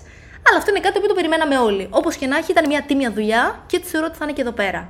Είναι μια ιστορία που ο κόσμος δεν γνωρίζει καλά και θεωρώ ότι θα το τιμήσουν. Και βλέπουμε. Έτσι δεν μπορούμε να γνωρίζουμε. Εγώ τώρα προβληματίζομαι πώς θα κάνουμε τη σειρά. Δηλαδή θα ανατελειώσει, θες να κάνουμε για το πρώτο επεισόδιο review; Επειδή είσαι στα κάγκελα τώρα, σε βλέπω σηκέγεσαι γι' αυτό. και καίγεται και ο κόσμος, εντάξει. Και, και εγώ γουστάρω, απλά εγώ δεν είμαι τόσο deep fan. Ε, κοίτα, δεν μπορώ να σου πω. Πρέπει να το δούμε. Πρέπει να το δούμε για να Πρέπει να κρίνουμε. το δούμε για να Ωραία. κρίνουμε. Ωραία. Πιο πολύ προσανατολίζουμε στο να τελειώσει η σειρά για να μπορούμε να μιλήσουμε ανοιχτά για, όλο, για το πώς θα ξεδιπλωθεί όλη η πλοκή. Α, να πούμε επίσης ότι έχει ήδη προγραμματιστεί για άλλες τρεις σεζόν η σειρά. Έτσι. Το οποίο σημαίνει ότι ξέρω εγώ, υπάρχει αρκετή πίστη στην Amazon για το πώς θα πάει αυτό το project και για το πόσο μεγάλο budget θα ρίξει γι' αυτό. Έτσι. Γιατί είναι αυτή τη στιγμή η σειρά με το μεγαλύτερο budget όλων των εποχών. Θέλω να πιστεύω ότι αυτό κάτι πάει να πει. Συνήθως η Amazon δεν κάνει τέτοια πράγματα όπως το Netflix που απλά χώνει budget χωρίς ουσία. Ελπίζουμε για το καλύτερο. Ναι. Ελπίζω για το καλύτερο πραγματικά έτσι. Θα, θα πληγωθώ πάρα πολύ αν δεν είναι αντάξιο των προσδοκιών. Συμφωνώ. Πολλοί κόσμοι θα πληγωθούν. Δεν περιμένεις να δεις Lord of the Rings, αλλά περιμένεις για μένα τουλάχιστον το αίσθημα του Lord of the Rings. Το να μπει σε αυτόν τον κόσμο, να μπει σε αυτό το παραμύθι. Ελπίζω να το βγάλει αυτό. Κάνοντας τα αυτά σούμα, επειδή θα έχουμε σειρές Lord of the Rings full τα επόμενα χρόνια. Θα έχουμε σειρές από τον κόσμο του Μάρτιν full τα επόμενα χρόνια. Η DC ξεκινάει με πλάνο δεκαετίας. Η Marvel έχει ανοίξει τον ασκό. Ε, περίπου έναν Έχουμε- αιώνα περιεχομένου θα έχουμε στη Marvel. Ναι, έχω κάνει ήδη podcast για τα, τα- το τι έρχεται στη Marvel, τα ξέρουμε. Είναι τόσο πολύ το περιεχόμενο. Αυτό που σκεφτόμουν ήταν ότι θυμάμαι παλιά, όταν λέω παλιά, εννοώ πριν τρία χρόνια, προ-καραντίνα, που ξεκίναγε η σεζόν, ας πούμε, ήταν καλοκαίρι και ξεκίναγα να γράφω να πω στο Geeksanity Effect με το τι projects θα έχουμε φέτος. Και έβλεπα ότι αρχίζουμε και έχουμε περισσότερα projects φαντασίας ας πούμε και περισσότερες big budget ταινίες, παραγωγές κτλ. Και ενθουσιαζόμουν και έλεγα πω πω τι έχουμε να δούμε φέτος, τι θα γίνει. Και τώρα όλα αυτά τα έχουμε σε ένα Και μηδέν. τώρα βλέπω το project, τα, βλέπω τα projects που έρχονται και με πιάνει η ψυχή μου και λέω πω ρε φίλε, ούτε φέτος θα κοινωνικοποιηθώ. Πότε θα το δούμε όλα αυτά έτσι. Καταλαβες. Δηλαδή, τι; πλέον βλέπω το πρόγραμμα και δεν ενθουσιάζομαι. Πλέον πιάνει η ψυχή μου. Λέω ρε φίλε, πότε θα τα προλάβουμε όλα αυτά; Θεωρητικά δεν είναι βιώσιμο να τα προλάβεις όλα. Όχι. Δεν γίνεται. Πλέον υπάρχουν τόσες πλατφόρμες, όλες βγάζουν κάτι. Κάτι πάντα θα χάνεται. Αυτό δηλαδή, μιλώντας, κάνοντας μια εκπομπή τώρα που στην ουσία θέλουμε να βάλουμε και τον κόσμο στη φάση του βλέπω σειρές και ταινίες και συζητάω για αυτές έτσι πιο συνολικά και το πώς αράζομαι, μαζευόμαστε παρέα και συζητάμε για αυτά τα, τα projects και για αυτά που μας αρέσει να βλέπουμε. Ότι πλέον το χόμπι αυτό είναι δύσκολο, ρε φίλε. Δηλαδή το, το να το διαχειριστείς. Δεν έχει Γι' αυτό- καμία σχέση με παλαιότερα. Που έλεγες Α, τέλεια, έχουμε να δούμε μια ωραία ταινία αυτό το μήνα. Ή Α, βγαίνει αυτή η σειρά, κάτσε να την σημειώσουμε ποια μέρα βγαίνει. Πλέον κάθε μέρα βγαίνουν δύο και τρεις ταινίες και σειρές σε κάθε πλατφόρμα. Συν στους κινηματογράφους. Πολύ περιεχόμενο. Πολύ περιεχόμενο. Γι' αυτό πιστεύω ότι για να το χουλαντρήσεις θέλει λίγο μια σχολεία περισσότερη στο να, στο να έχεις στο νου σου το τι έρχεται, τι hype έχει, λίγο να ασχολείσαι λίγο παραπάνω έτσι ώστε να γλιτώνεις χρόνο ώστε να μπορείς ό,τι χρόνο αφιερώσεις να μπορείς να τον αξιοποιήσεις σωστά. Γι' αυτό λέγαμε για τις πλατφόρμες ότι θέλει λίγο παραπάνω ψάξιμο πλέον στο τι πλατφόρμα σε τι πλατφόρμα κάνω συνδρομή, γιατί δεν μπορεί να είναι η φάση πλέον θα έχω το Netflix, αράζω και ό,τι βγάλει, γιατί είναι κρίμα Να χάσεις. να χάσεις άλλο υλικό Ακριβώς. ή να χαραμίζεις την ώρα σου σε κάτι που είναι πιο δεύτερο Ακριβώς. και δεν θέλω να πω αυτή τη στιγμή ότι μην βάζετε Netflix, γιατί και το Netflix έχει ωραία projects, έτσι. Προφανώς είπαμε το Sandman ο οποίος τα σπάει, δηλαδή να το δείτε. Αλλά στο πότε έχω ποια πλατφόρμα και ποια ταινία θα δώσω στο σινεμά θέλει λίγο μια αξιολόγηση προσωπική. Όχι ότι να σας πούνε οι reviewers τι να δείτε. Καθόλου δεν συμφωνώ με αυτό. Να παίρνετε απόψεις, OK, okay, προφανώς, και εμείς παίρνουμε απόψεις. Βέβαια, Από εννοείται. άλλα reviews, από Εννοείται αυτό. τι λέει ο κόσμος, τι λένε τα σχόλια. Όλοι πρέπει να το κάνουμε λίγο πολύ αυτό. Να τα φιλτράρουμε μέσα μας με το τι hype έχουμε εμείς για το κάθε project. Έτσι ώστε το χρόνο που θα αφιερώσουμε να αξίζει. Ξέρεις ποιο είναι το άλλο θέμα; Πλέον έχουμε τέτοια ζωή όπου είμαστε πάντα στην πίεση, είμαστε έξω, είμαστε δουλειές και υποχρεώσεις. Όπου άρα όταν έχεις μια-δυο ώρες το πολύ την ημέρα να δεις κάτι, δεν θέλεις να το χαραμίσεις, δεν θέλεις να το κάψεις. σε κάτι μέτριο. Θέλεις να δεις κάτι που πραγματικά ξέρεις ότι θα σε ικανοποιήσει, ότι θα περάσει καλά, ότι θα είναι του γούστου σου. Επομένως, όντως χρειάζεται κάποια σχολεία, κάποια έρευνα για το περί τίνος πρόκειται, ώστε να ξέρεις ότι τουλάχιστον αυτό το χρόνο που θα αφιερώσεις θα τον κάψεις. Ναι, αυτό ακριβώς. Είναι τόσο πολλά τα project που είναι κρίμα να γυρίσεις το βράδυ σπίτι ή να μαζευτείς με την παρέα ή να πεις σήμερα είναι Παρασκευή, δεν θα κάτσω, θα κάτσω σπίτι. Γελάω. Γελάω. Δηλαδή, ξέρει, αν κάποιο είναι Παρασκευή, λέει θα βγω. Και εσύ το πας στο αλφα στο σπίτι να λέω, δω κάτι. Ναι, όχι. Αλλιώς θέλω να το θέσω. Όντως τώρα σοβαρά. Ότι αν δεν βγεις, αν δεν βγεις, ρε παιδί μου, δεν έχεις κάτι άλλο να κάνεις. Και αποφασίσεις ότι θα κάτσω σπίτι να δω σειρά ή ταινία, έτσι.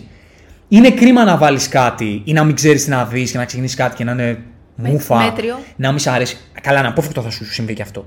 Αλλά τουλάχιστον την ημέρα που θα αφιερώσεις κάτι, να έχεις τουλάχιστον το hype ότι θα δω κάτι και θα περάσω καλά δύο ώρες. Ναι, έχεις δίκιο. Που μπορεί να μην σε ικανοποιήσει, αλλά τουλάχιστον να έχεις τη διάθεση, ρε παιδί μου, να κάτσεις με διάθεση να το δεις. Οπότε αυτό δυστυχώς για να αξιοποιήσεις καλύτερα το χρόνο σου πλέον, έτσι όπως είναι τα πράγματα με τόσο πολύ περιεχόμενο, χρειάζεται λίγο παραπάνω ασχολία. Θέλετε να ακούτε εμά να σας λέμε τα νέα, θέλετε να ακούτε κάποιους άλλους, θέλετε να διαβάζετε reviews. Λίγο όμως ενημερωθείτε για το τι έρχεται και το τι παίζεται γύρω από κάθε project, γιατί δεν πάρα είναι πολλά. κρίμα να μην αξιοποιείτε καλά το χρόνο που είναι πάρα πολλά αφιερώνετε τα για αυτό. projects. Ναι. Αυτά. Αυτά. Να πέσει το spot του φινάλε. Hasta la vista, baby.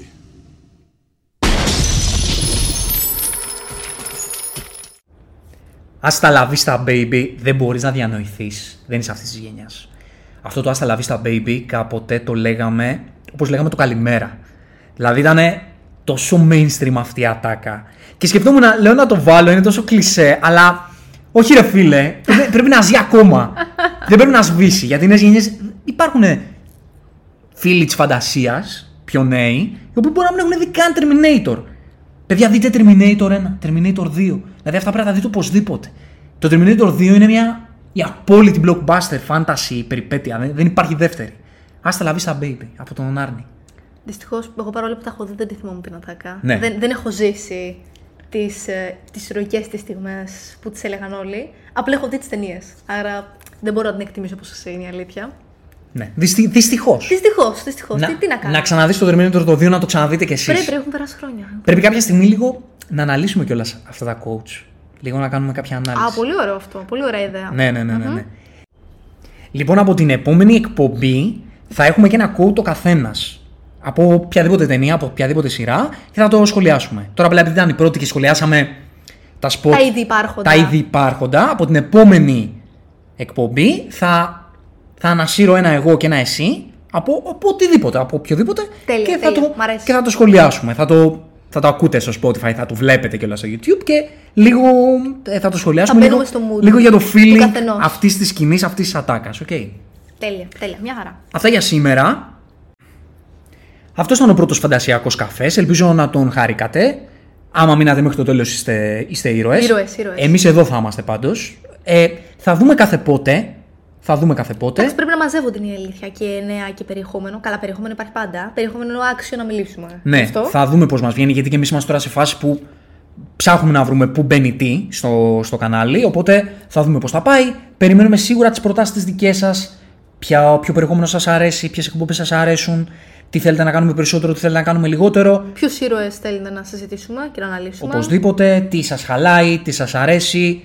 Είμαστε όλοι μια φαντασιακή Παρέα. παρέα που κάνει ηρωικά ταξίδια. Έτσι δεν είναι; Πολύ σωστά. Οπότε εδώ θα είμαστε για να ταξιδεύουμε παρέα. From zero to hero. Just like that.